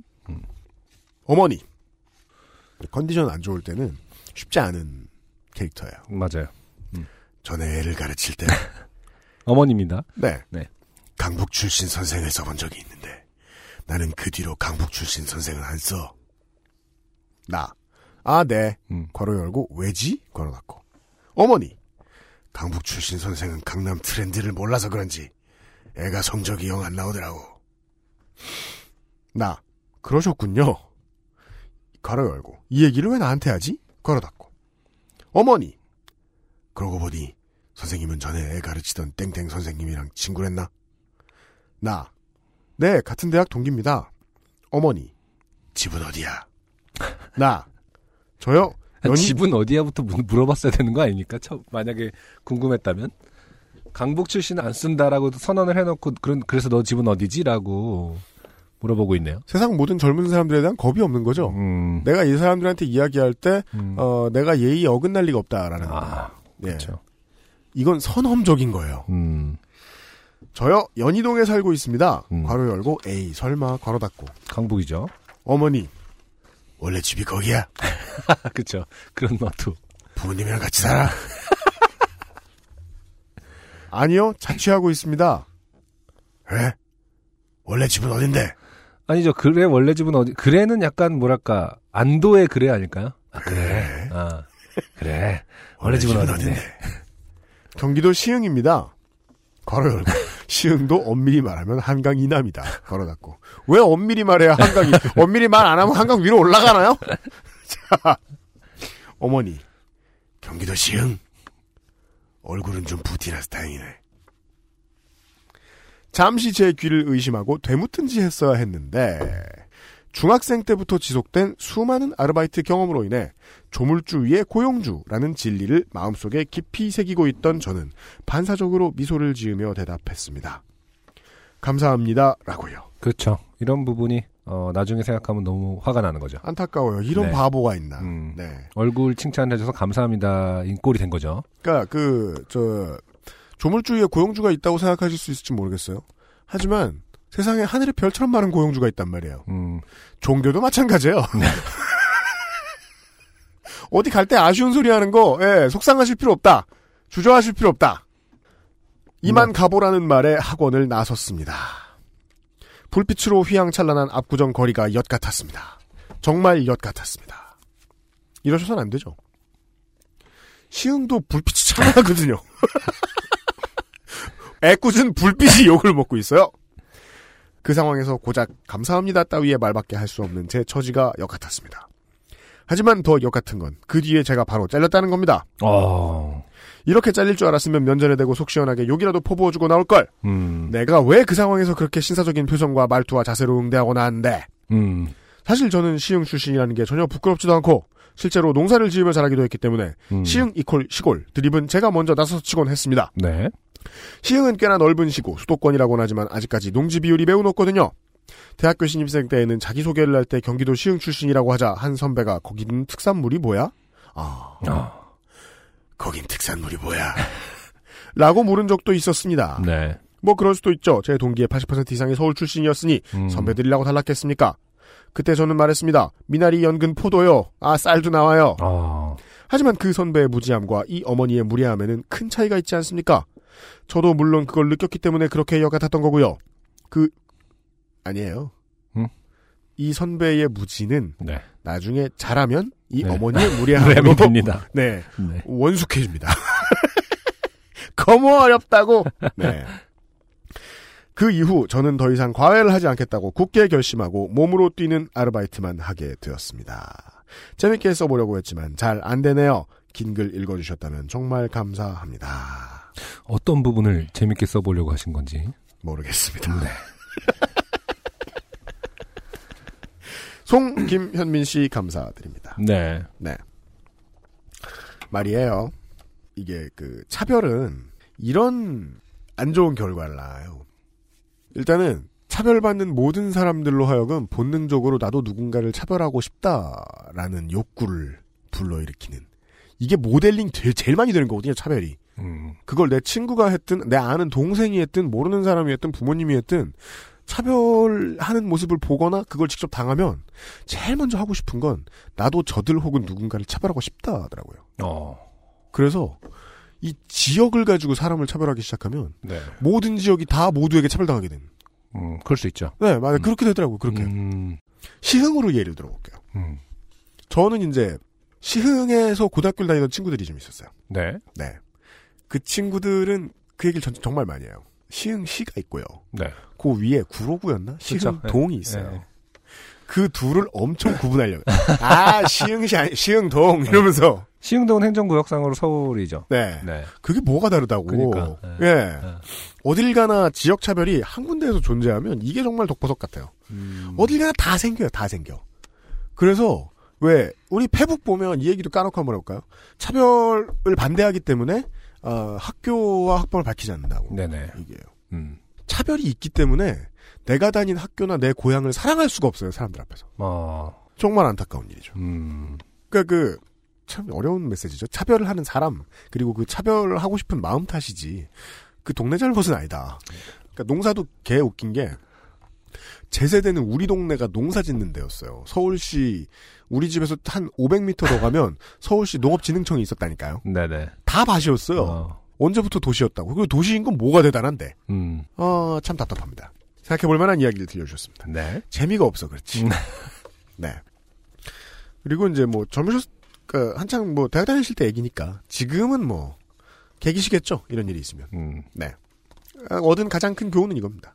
고용주는 정말 많다. 네. 네. 뒤집어 먹고 나와도 상관없다. 진짜 근데 그거를 아는 게 참 빠를 수가 없죠. 그러니까 참 답답해. 몇 번의 경험을 하고 나이가 좀 여러 경험을 하고 나서 그런 생각이 드는 것 같아요. 언제나. 그 당시에는 왜 그렇게 하나하나를 놓치면 안 된다고 생각했는지. 가끔 보면 그거를 처음부터 아는 것 같은 친구들이 있어요. 어릴 때 어떤 경험을 했는지. 군대를 얘기할 것 같으면 자기가 싫죠? 그럼 부대도 갈 수 있잖아요, 사실은. 그렇죠. 네. 딴 데 갈 수 있어요. 지가 문제 일으키고. 탈출하는 애들이 있어요. 보면은 옆에 이제 그 조직원들은 힘들지만 보면서 야, 쟤 부럽다. 저런 걸 벌써 알아? 회사도 마찬가지잖아요. 내가 힘드니 조직을 힘들게 할 수 있어요. 예. 얼마든지 용역할 수도 있고. 근데 그거를 맞아요. 안승준 군 말대로 몰랐던 것 같아요. 전 20대 때 내내 몰랐던 것 같아요. 저도. 네. 많은 생각을 하게 해줬습니다. 재미가 없어 그렇지. 네. 송김현민 씨 감사드립니다. 이런 거 그 XSFM 하나 더 만들면 안 돼요? 그 프로그램 같은 재미없는 거. 요파 씨. 아니면 재밌는 그 아저씨 뭐 이렇게? 요파 씨 중간.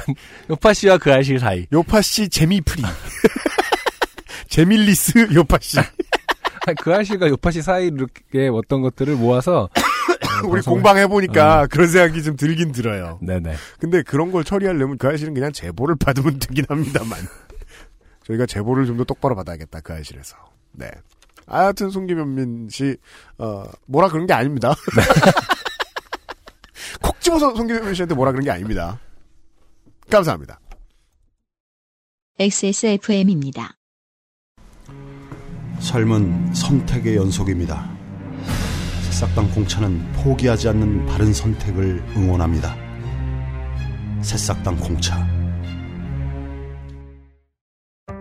주름과 질감이 살아있지만 변형되지 않고 두꺼운 가죽 제품. 선명한 색상에 일반 명품을 웃도는 퀄리티의 가죽 제품. 황야의 1위 데볼프 제뉴인 레더. 지금까지 그래왔듯 당신의 자부심이 되어드리겠습니다. Devolf Genuine Leather.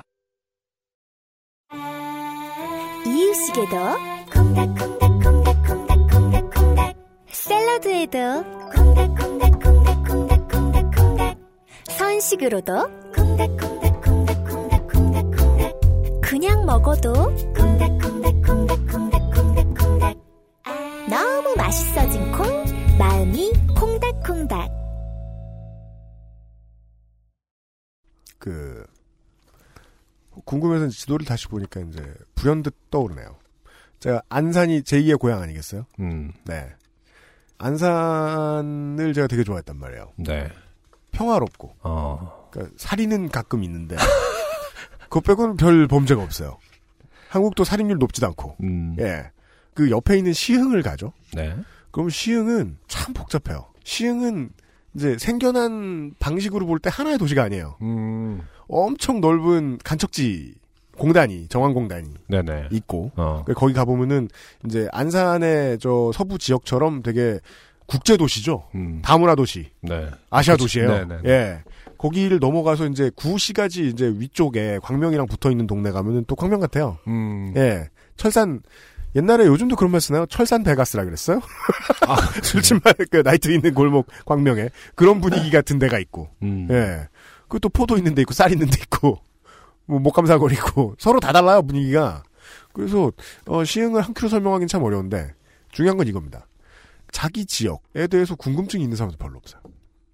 좀 다른 얘기인데, 자기 동네를 고향으로서 좋아하는 사람 좀 그렇게 많이 못 본 것 같아요. 그래요. 그렇게 살 거면서 뭐하러 자기가 어느 동네 출신이라는데 자부심은 가지고 그래? 잘 알지도 못하면서. 네. 이 티셔츠 얘기하고 좀 비슷한가? 저는 알아서 츤츤거리게 됐거든요. 그쵸. 그런 건 없었어요. 예. 근데 저는 완전 너무 도시의 모습인 줄 알고 계속 자랐기 때문에. 예. 저는 늘 얘기하지만 네. 저도 이렇게 물어봤을 법한 사람 중에 하나였기 때문에. 그리고 또 동네도 그 조그마한 동네들마다 분위기 다 달라요. 예. 분위기 서로서로 다 달라요. 사는 사람들 분위기도 다르고. 그러다 보면 다 애정을 가질 만한 포인트들이 있거든요. 그렇겠죠. 네. 예. 저는 제대하기 전날에 제가 어차피 제대하기 전날이니까 누가 뭐 안 시키잖아요. 하루 종일 했던 게 부대를 걸어 다니는 거였거든요. 네네. 예. 하나라도 더 기억하고 싶어서. 우리 또 제가 또 4대가 서울에 있었어가지고 금방 또 없어지기도 했고 마지막으로 좀 담아두고 싶어서. 내가 이런 데 있었다는 사실을 뭐 좋게 추억한다라고 말하려면 우리 동네를 좀 잘 이해하는 습관이 필요한데 그리고 그런 걸 할 줄 아는 사람들은 그 심지어 어떤 게 아쉽냐면 공부하러 해외여행 가는 사람들 있잖아요. 네. 탐구하는 사람들. 그 뮤지엄 위주로 가고. 그런 사람들도 막상 자기 사는 도시로 돌아오면 자기 사는 동네는 또 잘 모르는 사람들 많더라고요. 네. 저는 뭐 제가 나고 자라진 않지만 아무튼 거의 대부분을 자란 동네에 대해 애정이 크죠. 당연히 뭐 어렸을 때 모든 추억이 있으니까. 근데 애정이 곧바로 자부심으로 비춰지더라고요. 네. 저는 뭐 자부심까지 생각해 본 적이 당연히 없다고 믿었는데, 근데 뭐 그건 어떻게 보면은 이제 사회적인 관점의 차이기 때문에 네. 기득권의 어떤 상징이고 이러다 보니까 그래서 애정을 곧바로 자부심으로 오해받는 혹은 뭐 남한테 그렇게 제가 잘못 드러냈을 수도 있겠지만, 그렇죠. 네. 네. 그래서 자부심을 갖는다 이런 개념에 대해서 내려놓았다. 하여튼 그런 생각 안 한지는 좀 된 것 같긴 하거든요. 제가 첫 차 사고 제일 먼저 했던 게 어릴 때 살던 집 쪽을 돌아보는 거였어요. 저같이 이제 농촌이었다가 갑자기 이제 도시로 확 개발된 동네 사람은 고향에 대해서 아쉽죠? 주로 느끼는 감정은.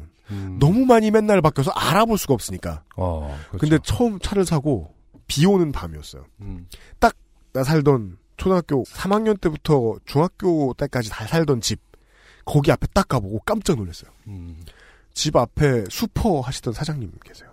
그러니까 사장님 아주머님입니다. 왜냐면은, 신랑, 아저씨는, 당시에 무슨 병을 얻으셔가지고 돌아가셨어요. 계속 두 분이 같이 수포하시다가. 근데 아직 그냥 서 계신 거예요, 거기. 리모델링 다 되고 아파트가 됐어. 거기 1층에 살아남으신 거야. 그쵸. 거기서 25년 전에 보던 것과 똑같은 표정으로 그냥 늙어서 서 계시더라고요. 아따, 고향. 말은 못 걸었는데 기억 못 하실까봐. 기억하실 거예요. 그런가? 무서워서 말을 못 걸었나? 세탁소집 아들 인상 더러운 젤리 많이 사가는 놈 이렇게 기억하셨으려나? 아무튼 근데 애착은 거짓말 못 하거든요. 네. 그렇죠. 네. 시흥에 대해 그렇게 생각하시면 좋겠습니다. 모두가 모든 고향에 대해서요. 그렇죠. 네. 왜 김현철의 동네란 노래 틀기도 했었지만 네. 되게 좋아하거든요. 누군가에게 어떤 상황이든 진짜 뭐 짧지 않은 20회를 넘도록 나의 모든 것을 다 뭐죠? 받아준 네, 나의 동네. 맞아요. 네, 누구에게나 다 그런 거 아닐까요? 그렇습니다. 네. 마지막 사연은 서은영 씨의 사연입니다. 이분으로 말씀드릴 것 같으면요. 옛날에 민트 밀크티를 병이 예뻐서 샀다가 입을 대보고 맛이 없어서 네네. 예, 부장님을 줬는데 좀 길게 얘기해야 돼요. 별것도 아닌 얘기를. 부장님이 다 먹고 병을 버렸을까봐 네. 안절부절하다가 부장님이 자리를 비웠을 때 네. 병을 훔쳐온 것으로 보였던 그렇죠. 네. 속 좁은 내용을 가지고 사연을 써서 당첨되셨던 분입니다. 정작 민트 밀크티가 아니었죠. 그렇죠. 맞습니다. 색깔이 민트색이어서 그게 포인트였지. 네, 네, 생각했지만 네, 네. 무슨 맛이었죠? 코코넛 우유였나? 네. 네 맞아요. 그랬던 것 같아요. 듣자마자 바로 청취자분들이 이거 뭐다라고 짚어주셨던 기억이 나네요. 맞아요. 네. 서은영 씨입니다. 안녕하세요. 저는 민트 밀크티 바보 서은영입니다. 네. 오랜만입니다. 이번 주 목요일 저희 회사는 제주도로 사원 여행을 떠났습니다. 네. 제게는 4살, 2살인 딸이 2명 있는데요. 이것도 되게 이 사연도 되게 말도 안 되는 바보 같은 별거 아닌 내용입니다. 시어머님 댁 바로 아래층에 살면서 어머님께 애들을 맡기고 있습니다. 아직 어린 둘째는 태어나서 한 번도 저랑 저녁에 떨어져서 자본 적이 없기 때문에 이번 2박 3일 여행 일정이 매우 부담스러웠습니다. 가만히 있어 봅시다. 네. 막내 따님이 2살이신데 네. 지금까지 단 한 번도 떨어져 본 적이 없다. 그렇죠. 근데 저희 애기도 15개월이잖아요, 이제. 네. 근데 한 달 있으면 3살 되는 거거든요. 네. 그러니까 그 나이라는 게 참 그래서 키우는 입장에서는 몇 달밖에 15달밖에 안 지난 거고 네. 그 앞에 한번 6달은 거의 빼야죠. 그거는 그냥 애벌레니까 뭐 사람이 네. 아니거든. 네. 그러니까 이제 뭐 약간의 의사소통이 가능해져 있을 때부터로 생각하면 사실 얼마 안 된 거기 때문에 2살이라는 의미가 꼭 2년 뭐 이런 게 아니잖아요, 사실은. 네. 진짜 올해 10월에 태어난 애가 그러니까 20일 있으면은 2살 되는 거거든요, 한국 나이로는. 사병 출신이 말이에요. 네. 어따 대고 군대랑 육아를 비교하는지 모르겠어요. 누가 그래요? 갑자기. 군대는 휴가를 주잖아. 이거는 그쵸. 와, 한 번도 안 떨어져 봤다잖아요. 그게 진짜 육아의 어떤 힘듦의 포인트죠. 직업도 있는데. 끝나지 않는다. 야, 슈퍼맘입니다. 네. 네. 아무튼 2박 3일의 여행 일정이 매우 부담스러웠습니다. 게다가 금요일, 토요일에는 큰애 유치원 입학 설명회가 있었고 설상가상으로 어머님도 금요일에 여행을 가게 되셔서 남편이 하루 쉬고 이른바 독박 육아를 하게 되었습니다. 평소에 큰 애를 전담해서 돌보고 주말에는 애 둘을 혼자 데리고 놀러 갔다 오기도 하는 육아 경험치가 높은 남편이긴 했지만 그래도 걱정되는 마음이 컸습니다. 남편 출장 갔을 때 제가 혼자 애들 하루 종일 돌보면 빡칠 때가 한두 번이 아니었거든요. 그렇죠. 아무튼 무거운 마음으로 여행을 갔습니다. 네. 원체 쉽게 피곤해지는 저는 여행 첫째 날부터 힘들었습니다. 사실 뭐 그게 체질이 아니라도 지금 왜 피곤한지는 저희가 알겠습니다. 점심 저녁은 엄청나게 맛있었지만 저는 별로 흥이 나지 않은 채로 아 나중에 가족들이랑 와야겠다는 생각이나 하며 흥 깨는 얼굴을 하고 있었습니다. 그러다 네. 첫째 날의 하이라이트 골든벨 행사에 참가하게 되었습니다. 아유 회사 운영하는 거 쉽지 않네요. 이런 것도 해야 되고. 저희 안 해요? 골든벨. 연말인데 골든벨 행사해요. 지금 와서 봤죠. 지금 저 마지막 송년회 망년회 회식하는 것도 내가 지금 무서워서 덜덜 떨고 있는 거. 아시죠 여러분? 그 저는 계약직이잖아요. 네. 여기 이제 그 정규직 직원들이 모여서 XSFM의 송년회 일정을 짜고 있는데 네. 하나같이 네. 너무나 하기 싫은 표정. 지금 그걸 하지 않으면 제가 또 짜야 돼요. 그러니까 김상조만이 어떤 적극적인 표정을 짓고 있었고요. 행사 무서워요. 네, 우리 임현상 PD랑 UMC는 뭐 메뉴를 결정함에 있어서도 그렇게 괴로운 표정을 할 수가 없습니다. 네, 그럼요. 네, 딱히 변명의 여지도 없고 할 말도 없다는 뜻이죠. 네. 네. 송년이 없었으면 좋겠는. 다 제 잘못. 1년이 한 800일 됐으면 좋겠어요. 자, 골든벨 행사에 참가하게 되었습니다. 매사에 의욕은 없지만 승부욕은 이상하게 센 저는 이글이글 타는 눈으로 답을 적어냈고 어쩌다 보니 1등을 했습니다. 네. 네. 어쩌다 보니라고 표현하셨지만 네. 알고 계셨을 것이다. 인생 플레이였다. 네. 뒤이어 진행한 윷놀이에서도 상대팀을 발라버리고 결승에 진출했습니다. 지금 이거는 내용상 이렇게 별로 이렇게 중요하진 않아요. 그냥 본인 자랑을 하시기 위해서 그렇죠. 이렇게 써놓으신 겁니다. 네. 주절주절. 결승전은 둘째 날 진행될 예정이라 그날은 그냥 해산했습니다. 진이 다 빠진 저는 방으로 돌아와 남편에게 카톡을 보냈습니다. 애들은 다행히 제가 없이도 잘 잔 모양이었습니다. 그리고 둘째 날. 윷놀이 결승전에서 저희 팀은 사장님과 팀장님을 상대로 윷을 날리며 사장님 말이 나가면 잡아먹고 팀장님 말이 나가면 잡아먹고를 반복하여 한 판을 이겼습니다. 판정 시비가 있었지만 심판이 공정하게 가로열고 사장님 팀에 불리하게 가로닫고 판정을 내린 것도 저희 팀에게는 행운이었습니다. 3판 2선승제로 정하고 시작했던 판을 사장님이 5판 3선승제로 바꾸자고 하셨을 때 치산 못 먹어도 고라는 말에 속아 역전패했던 지난 날들을 떠올리며 고개를 세차게 저었습니다. 지금 이 서술에서 느낄 수 있는 감정은 말이에요. 네네. 원래 힘 없었다가 이기기 시작하니까 좋아 죽기 재밌어서 그쵸. 하나 다 기억나고 있어요. 저희는 다음 판에도 대차게 윷을 먹었고 게임은 약간 싱겁게 끝이 났습니다. 사장님, 팀장님을 이겨먹으니 너무 좋아하면 안 되겠지라는 생각은 1도 없었습니다. 저는 온갖 방정을 다 떨었습니다. 네, 대충 느껴집니다. 네. 뒤이어 시상식이 있었습니다. 참, 진짜 되게 귀찮네, 진짜 행사. 아이고. 근데 이분 보면은 약간 네. 그 회사에 대해서, 이승리 이후로 애정이 좀 강해진 것 같아요. 저도 그래 보여요. 모든 것은 회사의 뜻대로 됐다.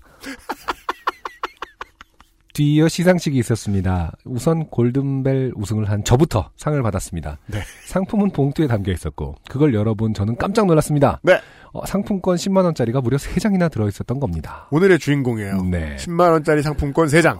너무 흥분한 저는 둥그렇게 앉아있는 다른 분들을 향해 상품권을 흔들어내며 한 바퀴 뱅글 돌았습니다. 진짜 방정이네요. 네네. 어머머 무슨 상금을 이렇게 많이 주지? 아싸 이걸로 뭐하지? 겨울옷 사고도 남겠네. 안타까운 얘기예요. 사실 30만 원으로 겨울옷 사기 힘든데. 그런가요? 그렇죠. 우리가 흔히 말하는 겨울옷은 그래도 뭐 두꺼운 거. 겉옷류 아니겠습니까? 스웨터는 뭐 30만 원 안에 사겠지만. 그러니까 저 동물 친화적이지 않은 거. 근데 되게 비싸더라고요 겉옷. 그래서 못 사고 있잖아요. 저 계속. 저처럼 싼 거 사 그냥. 네. 이어서 윷놀이 1등 팀 시상식을 했고 저희 팀은 회식 25만 원권을 받았습니다. 회식은 싫은데 돈으로 주지. 아무튼 골든벨 우승, 윷놀이 우승에 오예 나 겁나 잘남 하며 뽕에 취해 있던 것도 잠시. 잠깐만요. 네. 회식이 상품권이 있어요. 네. 그것도 갈 때가 정해져 있나 보죠? 그렇나 보죠. 야, 확실히 우리는 진짜 직장인들은 멀었나 봐. 그냥 회식 회비를 25만 원까지 쓰게 해준다 그런 의미 아닐까요? 아 그런 건가? 네. 아니면 뭐 저기 그 패밀리 레스토랑이라든지 요즘엔 또 한식 뷔페 이런 거 많지 않습니까? 한식 뷔페? 그런 걸로 가서 네, 한식해요 요새는. 모르죠. 저도 한식을 뭐 아시잖아요, 제가. 네. 아니 왜냐면 제가 왜 덜덜 떨고 있냐면 네. 이게 그 송년회를 준비했는데 아무래도 이 사회의 일반적인 평균엔 전혀 맞지 않아서 오신 분들이 흉 볼까봐 지금 내가 두려워 죽겠는 거야. 그러니까. 아니 뭐 제가 근데 얼핏 들었는데 사람들이 뭐 이렇게 흉 볼 것 같지는 않았어요. 걱정하지 그래요? 마세요. 그냥 맛있게 먹어줄 거야. 그럼. 모르는 척하고. 네. 아니 아무튼. 내가 좋아하는 메뉴를 나중에 김상조 엔지니어한테 문자 보내려고요. 자, 뽕에 취해 있던 것도 잠시 모두가 둥그렇게 모여 앉아 이젠 뭐하지 멀뚱멀뚱하고 있을 때 사장님이 한 잔 더 하나? 라고 물으셨건만 다들 반응이 시큰둥했습니다. 그도 그럴 것이 그날 모두들 너무 피곤했거든요. 그렇죠. 다른 얘기를 좀 더 하다가 어느 순간 사장님이 벌떡 일어나서 나가셨습니다. 잠시 어색해졌지만 이내 남은 사람들도 들어가서 쉬기로 하고 그날 자리는 마무리됐습니다. 천성이 사소한 것에 눈치 보는 사람인 저는 사장님이 내가 이겨서 싫으셨나 보다. 오판 삼선승제 하자고 할 때 받아줄 걸. 지금이라도 설역전 한번 하자고 할까? 그래서 또 이기려면 어떡하시려고.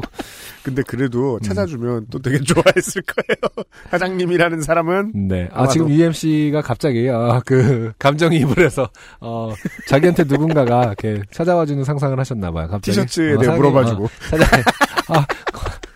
암흑 맞죠? 암흑. 뭐 이러면서. 다른 사람들한테도 미안하네. 월요일날 회사 가면 커피라도 싸야겠어 등등의 생각을 했습니다. 그러니까 참 그 요파 씨의 사연 보내는 분들의 특징 중에 하나죠. 네. 계속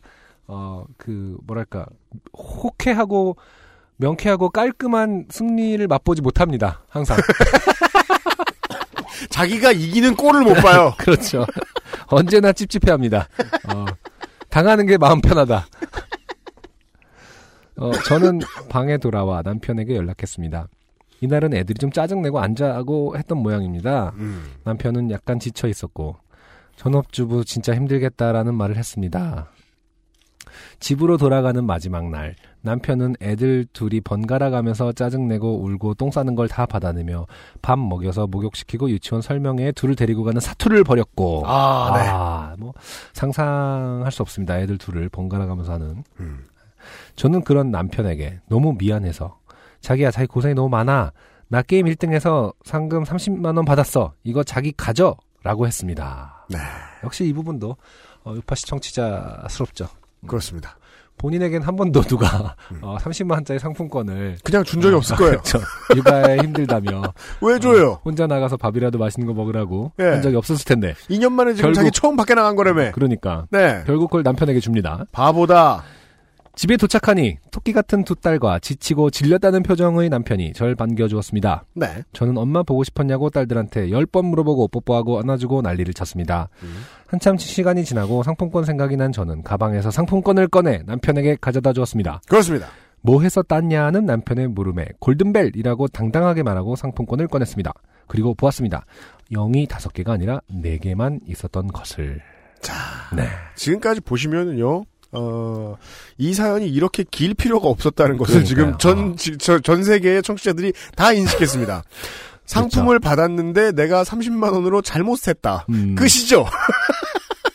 한 줄 요약도 됩니다. XSFM에서 프로그램을 하나 또 만들어서 이렇게 만연체 같은 거는 그냥 윤소라 성우님이 또 단편소설류에 크게 내용 책 읽듯이 책 네. 듣듯이 네. 길게 들을 수 있는 콘텐츠로 묶어서 또 네. 이렇게 또 별로 되자는 소라소리와 요파시 사이 이거 이런 되자는 내용은요. 공이 4개였다. 되자는 내용은 글을 잘 이렇게 별이어서 네네. 윤소라 선생님 같은 그런 성우가 있죠. 그렇죠. 되게 멋있어. 근데 우리가 그런 수고를 왜 해야 돼요? 자, 그렇죠. 그래서 지금 이제 후반부로. 가겠습니다. 그제서야 네. 골든벨 2등 상품이 10,000원밖에 안 돼서 의아했던 것. 1등이 30만 원인데 2등은 10,000원이라고 생각했군요. 사람들에게 상품권을 보여주면서 오도방정을 떨 때 사람들 표정이 묘하게 경직됐던 것. 이 묘하게 경직된 거의 의미를 알았어요. 이 직원 동료 직장 동료분들이 다 알아채신 거예요. 제 지금 30만 원이다. 야 가만히 있어. 아무도 알려주지 마. 순간적으로 교감이 이루어진 거죠. 아니죠. 그렇다면 경직되지는 않았겠죠. 그냥 제가 말해주겠지? 제가 말해줄 거야. 이렇기 때문에 경직되는 거 아닐까요? 그러니까 아니 미친 거 아니야? 이 정도면 경직될 것까지는 없을 것 같고 저는 예. 그렇죠. 확실한 거는 UMC 말대로 사람들은 다 알고 있었다. 그렇죠. 아, 저 사람 지금 30만 원인 줄 알고 저렇게 댄스를 하는구나. 윷놀이 단체 상금 25만 원이 골든벨 개인상보다 적어 이상하게 생각됐던 것. 아, 그러니까 이게 그럼 이렇게 할까요? 가게는 남편이 맡아보시는 게 좋을 것 같은 게. 네네. 이 정도 의심까지 했는데 다시 안 열어봤다. 그러니까 집에 돌아올 때까지. 그리고 상금을 탔으니 모두에게 커피라도 싸야겠다는 제게 친한 동생이 대리님 안 그러셔도 될 것 같아요. 아, 이 친한 동생. 아. 그러니까 다 안 되니까 지금. 안 그러셔도 될 것 같아요라고 말꼬리를 흐리던 것. 그냥 못 들으셔서 그런 거지. 풋! 생략돼 있을 수 있습니다. 사람은 다 자기가 듣고 싶은 것만 듣기 때문에. 그런 것 같아요. 대리님 안 그러셔도 될 것 같아요. 풋! 해서 풋을 빼고 들으신 것 같아요. 라며 말꼬리를 흐리던 것이 주마등처럼 스쳐 지나갔습니다. 저는 쪽팔려서 방으로 뛰어들어가 이불 속으로 숨어버렸고 남편은 자기야 이거 3만 원인데? 그냥 자기가 써. 옆에 있던 큰딸에게 땡땡아 이거 엄마 갖다 줘. 라고 했습니다. 전 이 심리 상태가 뭔지 모르겠어요. 신랑분은 삐지신 건가요? 아니요. 이미 장바구니를 30만 원 추천했거든요. 그러니까 지금, 약간, 정신이 분산된 상태죠? 네. 그거 취소해야 되나 말아야 되나? 막 이러면서. 일단 여기는 판이 이제 깨졌으니까. 이걸 일단 치워라. 되지 않는다는 걸 알았고. 그렇죠. 나는 이미 뭔가에 질렀어. 지금 내 입장에서 27만원이나 30만원이나, 큰 차이가 없다. 이렇기 때문에, 일단은 이거는 저쪽으로 넘기고. 내가 이 30만원치 산 거에 대해서 어떻게 해결할 것인지를. 그러니까 서은영 씨 남편분은 무언가를 일시불로 질렀다. 그리고 그 무언가는 서은영 씨와는 전혀 상관이 없는 어떤 개인의 어떤 취향일 것이다. 플스4다. 가격대로 보건대. 서은영 씨가 게임을 하지 않으신다면. 혹은 무엇에도 쓸모없는 운동화. 신지도 않는. 서은영 씨의 어떤 눈치 정도면은 사실은 남편의 방이 따로 하나 있는데 집에 몰라 운동화 방이 있는데 몰라. 그러니까 그 계약서를 봤더니 연건평이 100평이야. 근데 우리 집은 왜 눕기도 어려울까? 이렇게 갸우뚱하고서 언젠가 주마등처럼 스쳐 지나가겠죠. 궁금해만 하고 왜 남편이 이상하게 밤마다 사라지는지 알고 보니 막 그 벽장 안에 방에 막 시체들이 쌓여 있고 무슨 서은영 씨는 모르고 있을 수 있다. 네. 시체와 신발들이 가득한 방이 있을 것이다. 무슨 일이 벌어지고 있는지는 모르겠지만 아빠가 시켰으니까 한다는 표정에 큰딸이 뛰어오더니 제 얼굴 위에 상품권을 던지고 다시 TV를 보러 뛰어나갔습니다. 네, 그럴 수 있는 나이죠. 여기까지가 제가 남편을 좋게 만든 사연입니다. 긴 글 읽어주셔서 감사합니다. 네. 뭐 남편을 좋게 만드셨다기보다 남편의 방이 어디 있는지를 일단 본인이 인생이 어떻게 되는지 전혀 감이 없으신 저희들의 제안은 그렇습니다. 네네. 예. 그러니까 남편분은 혹은 이제 그 부동산 계약서를 봤는데 그냥 제대로 나와 있다. 뭐 22평이다. 뭐 이렇게 나왔잖아요. 그럼 그건 이면 계약일 것이다. 아니 모르죠. 그 계약서 잘해라. 뭐랄까. 쇼생크 탈출처럼 숟가락으로 어딘가를 계속 파고 방을 만들었을 수도 있으니까. 그러니까 건축물 대장을 봤더니 뭔가 다른 공간이 있는 것 같을 수 있어요. 아무튼 남편의 반응에 대해서 저희는 분명히 이면이 있을 것이다라고 의심을 합니다. 그렇습니다. 이거 3만 원인데 하면서 뭐 예를 들어서 전혀 위로라든지 혹은 장난이라든지 이런 게 전혀 없지 않습니까? 네. 그냥 자기 써 그리고 엄마 갖다 주라고 그래. 이 부분 다시 한번 의심해 보시기를. 이 돈이 안궁할 남편은 흔치 않습니다. 사실은 지금 남편분이 뭐 대리 정도인 줄 알고 계신 모양인데 회사를 운영하고 있다. 네. 오너다. 조심하시고요. 뒤에 남아 있네요. 이건 여담인데 이 여담이라는 부분이 진짜 여담일 것 같아서 약간 읽기가 두렵습니다만. 네, 별 상관없는 내용이에요. 나중에 알고 보니 사장님이 벌떡 일어나서 나가신 건 나름 직원들 쉬라고 쿨하게 퇴장했던 거라고 하네요. 디모그룹 면접 볼 때 당시 회장이 안경 벗는 걸 보고 나와서 덜덜거리며 나 면접 볼 때 회장님이 안경 집어던졌다 라던 동기가 생각났습니다. 소심한 사람에게는 권력자의 작은 행동도 엄청 크게 다가온 것 같네요. 근데 원래 그 메인 관리자 네. 혹은 오너 이런 사람들은 네. 무슨 이런 자리 있으면 처음부터 안 끼는 게 예의라는 걸 부정하고 싶은 거예요, 사장님이. 아, 그렇죠. 나랑도 놀아주지 않을까? 슬픈. 네. PS가 따로 있습니다. 네. 사실 PS가 여담인 거 아닌가요? 아, 출신. 아까 저희가 이제 더 이상 서은영 씨 사연이 궁금하지 않다는 것은 맞다. 네, 네. 네. 유정식 씨 신곡이 나왔는데 온 우주가 나서서 씬 스틸링 하고 있습니다. 지금 바이닐에서 구매하실 수 있습니다. 아, 갑자기 이분 누구 뭐 하시는 분이에요, 대체? 유정식 씨가 이 남편이 아니에요. 해시태그 말하지마. 해시태그 유정식당. 갑자기 뜬금없이. 아, 유정식 씨 영업을 해주시는. 그러니까요. 성은영 네. 씨 및 많은 이 유정식 씨의 팬 여러분, 이러실수록 유정식 씨가 면이 안 섭니다. 구겨집니다, 캐릭터가. 정정당당하게 합시다. 네네. 네. 네. 예, 지지하시는 아티스트의 스타일을 구겨주신 가운데 성은영 씨의 사연이 여기까지였습니다. 네네. 네, 감사합니다. 그 집에 문을요. 문이 아니죠. 벽을 모든 벽을 살살 이렇게 밀어보시 한번 해보십시오. 네. 그래도 이분 좀 일관성이 있어요. 왜죠? 상품권이 얼마인지 자세히 보지도 못하고 네네. 자기가 마시는 음료수의 맛이 뭔지도 모르고. 그러니까요. 좀 띄엄띄엄 보시는 경향이. 아, 그렇죠. 네, 유정식 씨도 띄엄띄엄 보고 있잖아 이분이 지금. 그 영화 미스 앤 미세스 스미스. 아, 네. 네. 혹은 트루 라이즈 이런 영화 생각납니다. 예.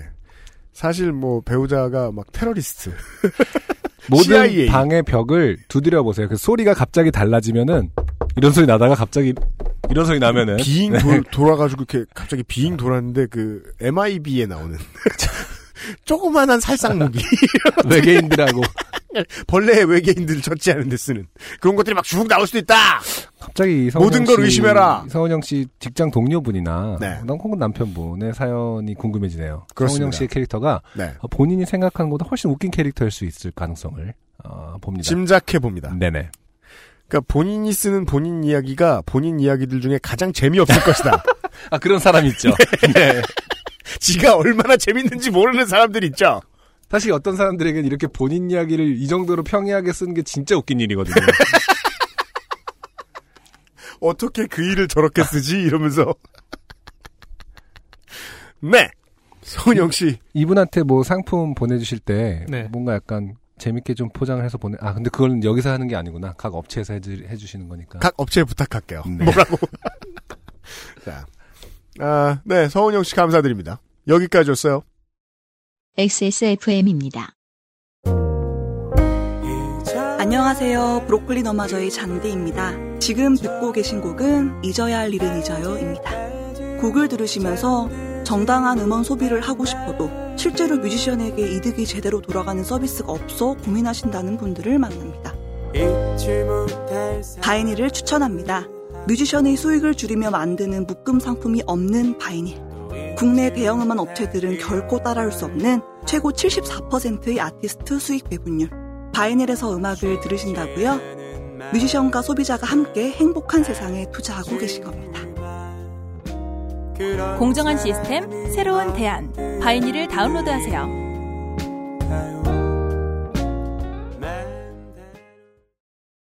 내 친구이자 인기가수 S. 어느 날 갑자기 목소리를 잃었다. 그 어딘가 잃어버린 목소리를 찾을 단서가 존재한다. 친구의 목소리, 그리고 내 목숨을 건 한판 승부. 나는 이 게임에서 이겨야 한다. 방탈출 카페, 오픈더도어, 홍대점, otdh.co.kr. 좋은 원단으로 매일매일 입고 싶은 언제나 마스에르.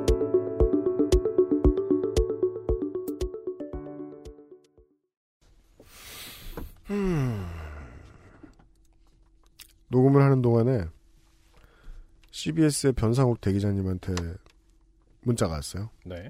네. 다다음 주에 언제 송년회 하자고. 아. 가서. 네. 사회생활 진짜 오래 하신 분의 송년회는 어떤가? 골든벨 한다니까? 나 뭐 1등하고. 1등. 3만원짜리 받아. 열어봤는데 3,000원이고. 자. 문상. 알아보고 와야 되겠다. 하지만, 요파 씨의 진짜 송년회는 12월 24일 크리스마스 이브에 준비를 했습니다. 네. 네. 대단한 건 없고요. 그냥, 장소만 여러분 앞으로 바꿔서. 네. 예. 저희들은 그냥 요파 씨를 진행할 겁니다. 네네. 네. 안승준과 UMC가 전부입니다. 출연진에. 저희 둘만 나옵니다. 중요한 것은 이제 언제 예매가 시작되느냐? 네. 이번 주 수요일 14일 오후 7시에 오픈을 한답니다. 12월 14일 오후 7시에 오픈을 하고요. 이번에는 유료이기 때문에 지난번과 같이 어마어마한 서버 다운 사태는 그리고 없지 않을까. 트래픽은 네. 증설했습니까? 네, 이번에 특별히 좀 늘려달라고 얘기해놨습니다. 해놨습니까? 이번에도 막히면 또 제가 두드려 맞아야죠. 네. 그러면 되게 웃기겠다. 계속 막히면은 다음엔 2만 원, 다음엔 3만 원. 서버를 증설할 생각을 하는 게 아니라 가격을 올리는. 제발 사람이 좀 덜 왔으면 좋겠다. 근데 이러면서. 저희들처럼 이렇게 해도 이제 몰리는 트래픽에 비해서 채산성이 그렇게 높지 않은 무능한 사장이 운영하는 회사는 그렇게 할 수밖에 없기도 한데요. 그렇죠. 예, 네. 안 그러도록 노력해야죠. 네. 그리고 이렇게 알려드릴까요? DNG홀에서 요파씨를 공개방송을 할 날이 또 언제 또 있을지는 모르겠는데 앞으로는 저희들이 정기적으로 공개방송할 수 있는 곳을 찾고 준비하고 있거든요. 네네. 근데 거긴 그렇게 넓지가 않아요. 그렇죠. 예, 작아요. 아주 아담한 곳이에요. 이번 공개방송은 거의 크리스마스 특집 분위기로 네. 그만큼의 규모다. 네. 규모면에서는. 왜냐하면 앞으로 거의 정례적으로 할 공개방송은 상당히 오붓할 것이고, 네, 쪼만 할 것이기 때문에, 네네. 예, 이번이 그나마 여유가 있는 편입니다. 네, 준비해서 만나 뵐 테니까요. 예, 다다음 주죠. 예, 근데 참 걱정입니다. 왜요? 그 알실은 사실은 그러니까 리스펙, 존경이란 말이 너무 거하다면은 어떤 응원과 리스펙에 대한 부분이 커요. 네, 그럼 요파 씨를 리스펙해보는 사람은 없지 않습니까? 저는 있다는 걸 알고 있어요. 아 그래요? 많은 유정식 씨 팬과 유정식 씨와 네, 제리케이 군과 그래요. 많아요. 예, 많은 청취자 여러분들 와주시기를 기다리도록 하겠습니다. 네. 예. 그리고 저희는 다음 주 방송에 어김없이 찾아뵙겠습니다. 134번째 바이닐과 함께하는 요즘 팟캐스트 시대에서 만나 뵙죠. UMC 안승준, 김상조 기술정관이었습니다. 안녕히 계십시오. 감사합니다. 슬릭입니다. 지금 듣고 계신 방송은 바이닐과 함께하는 요즘은 팟캐스트 시대입니다. XSFM입니다. P.O.D.E.R.A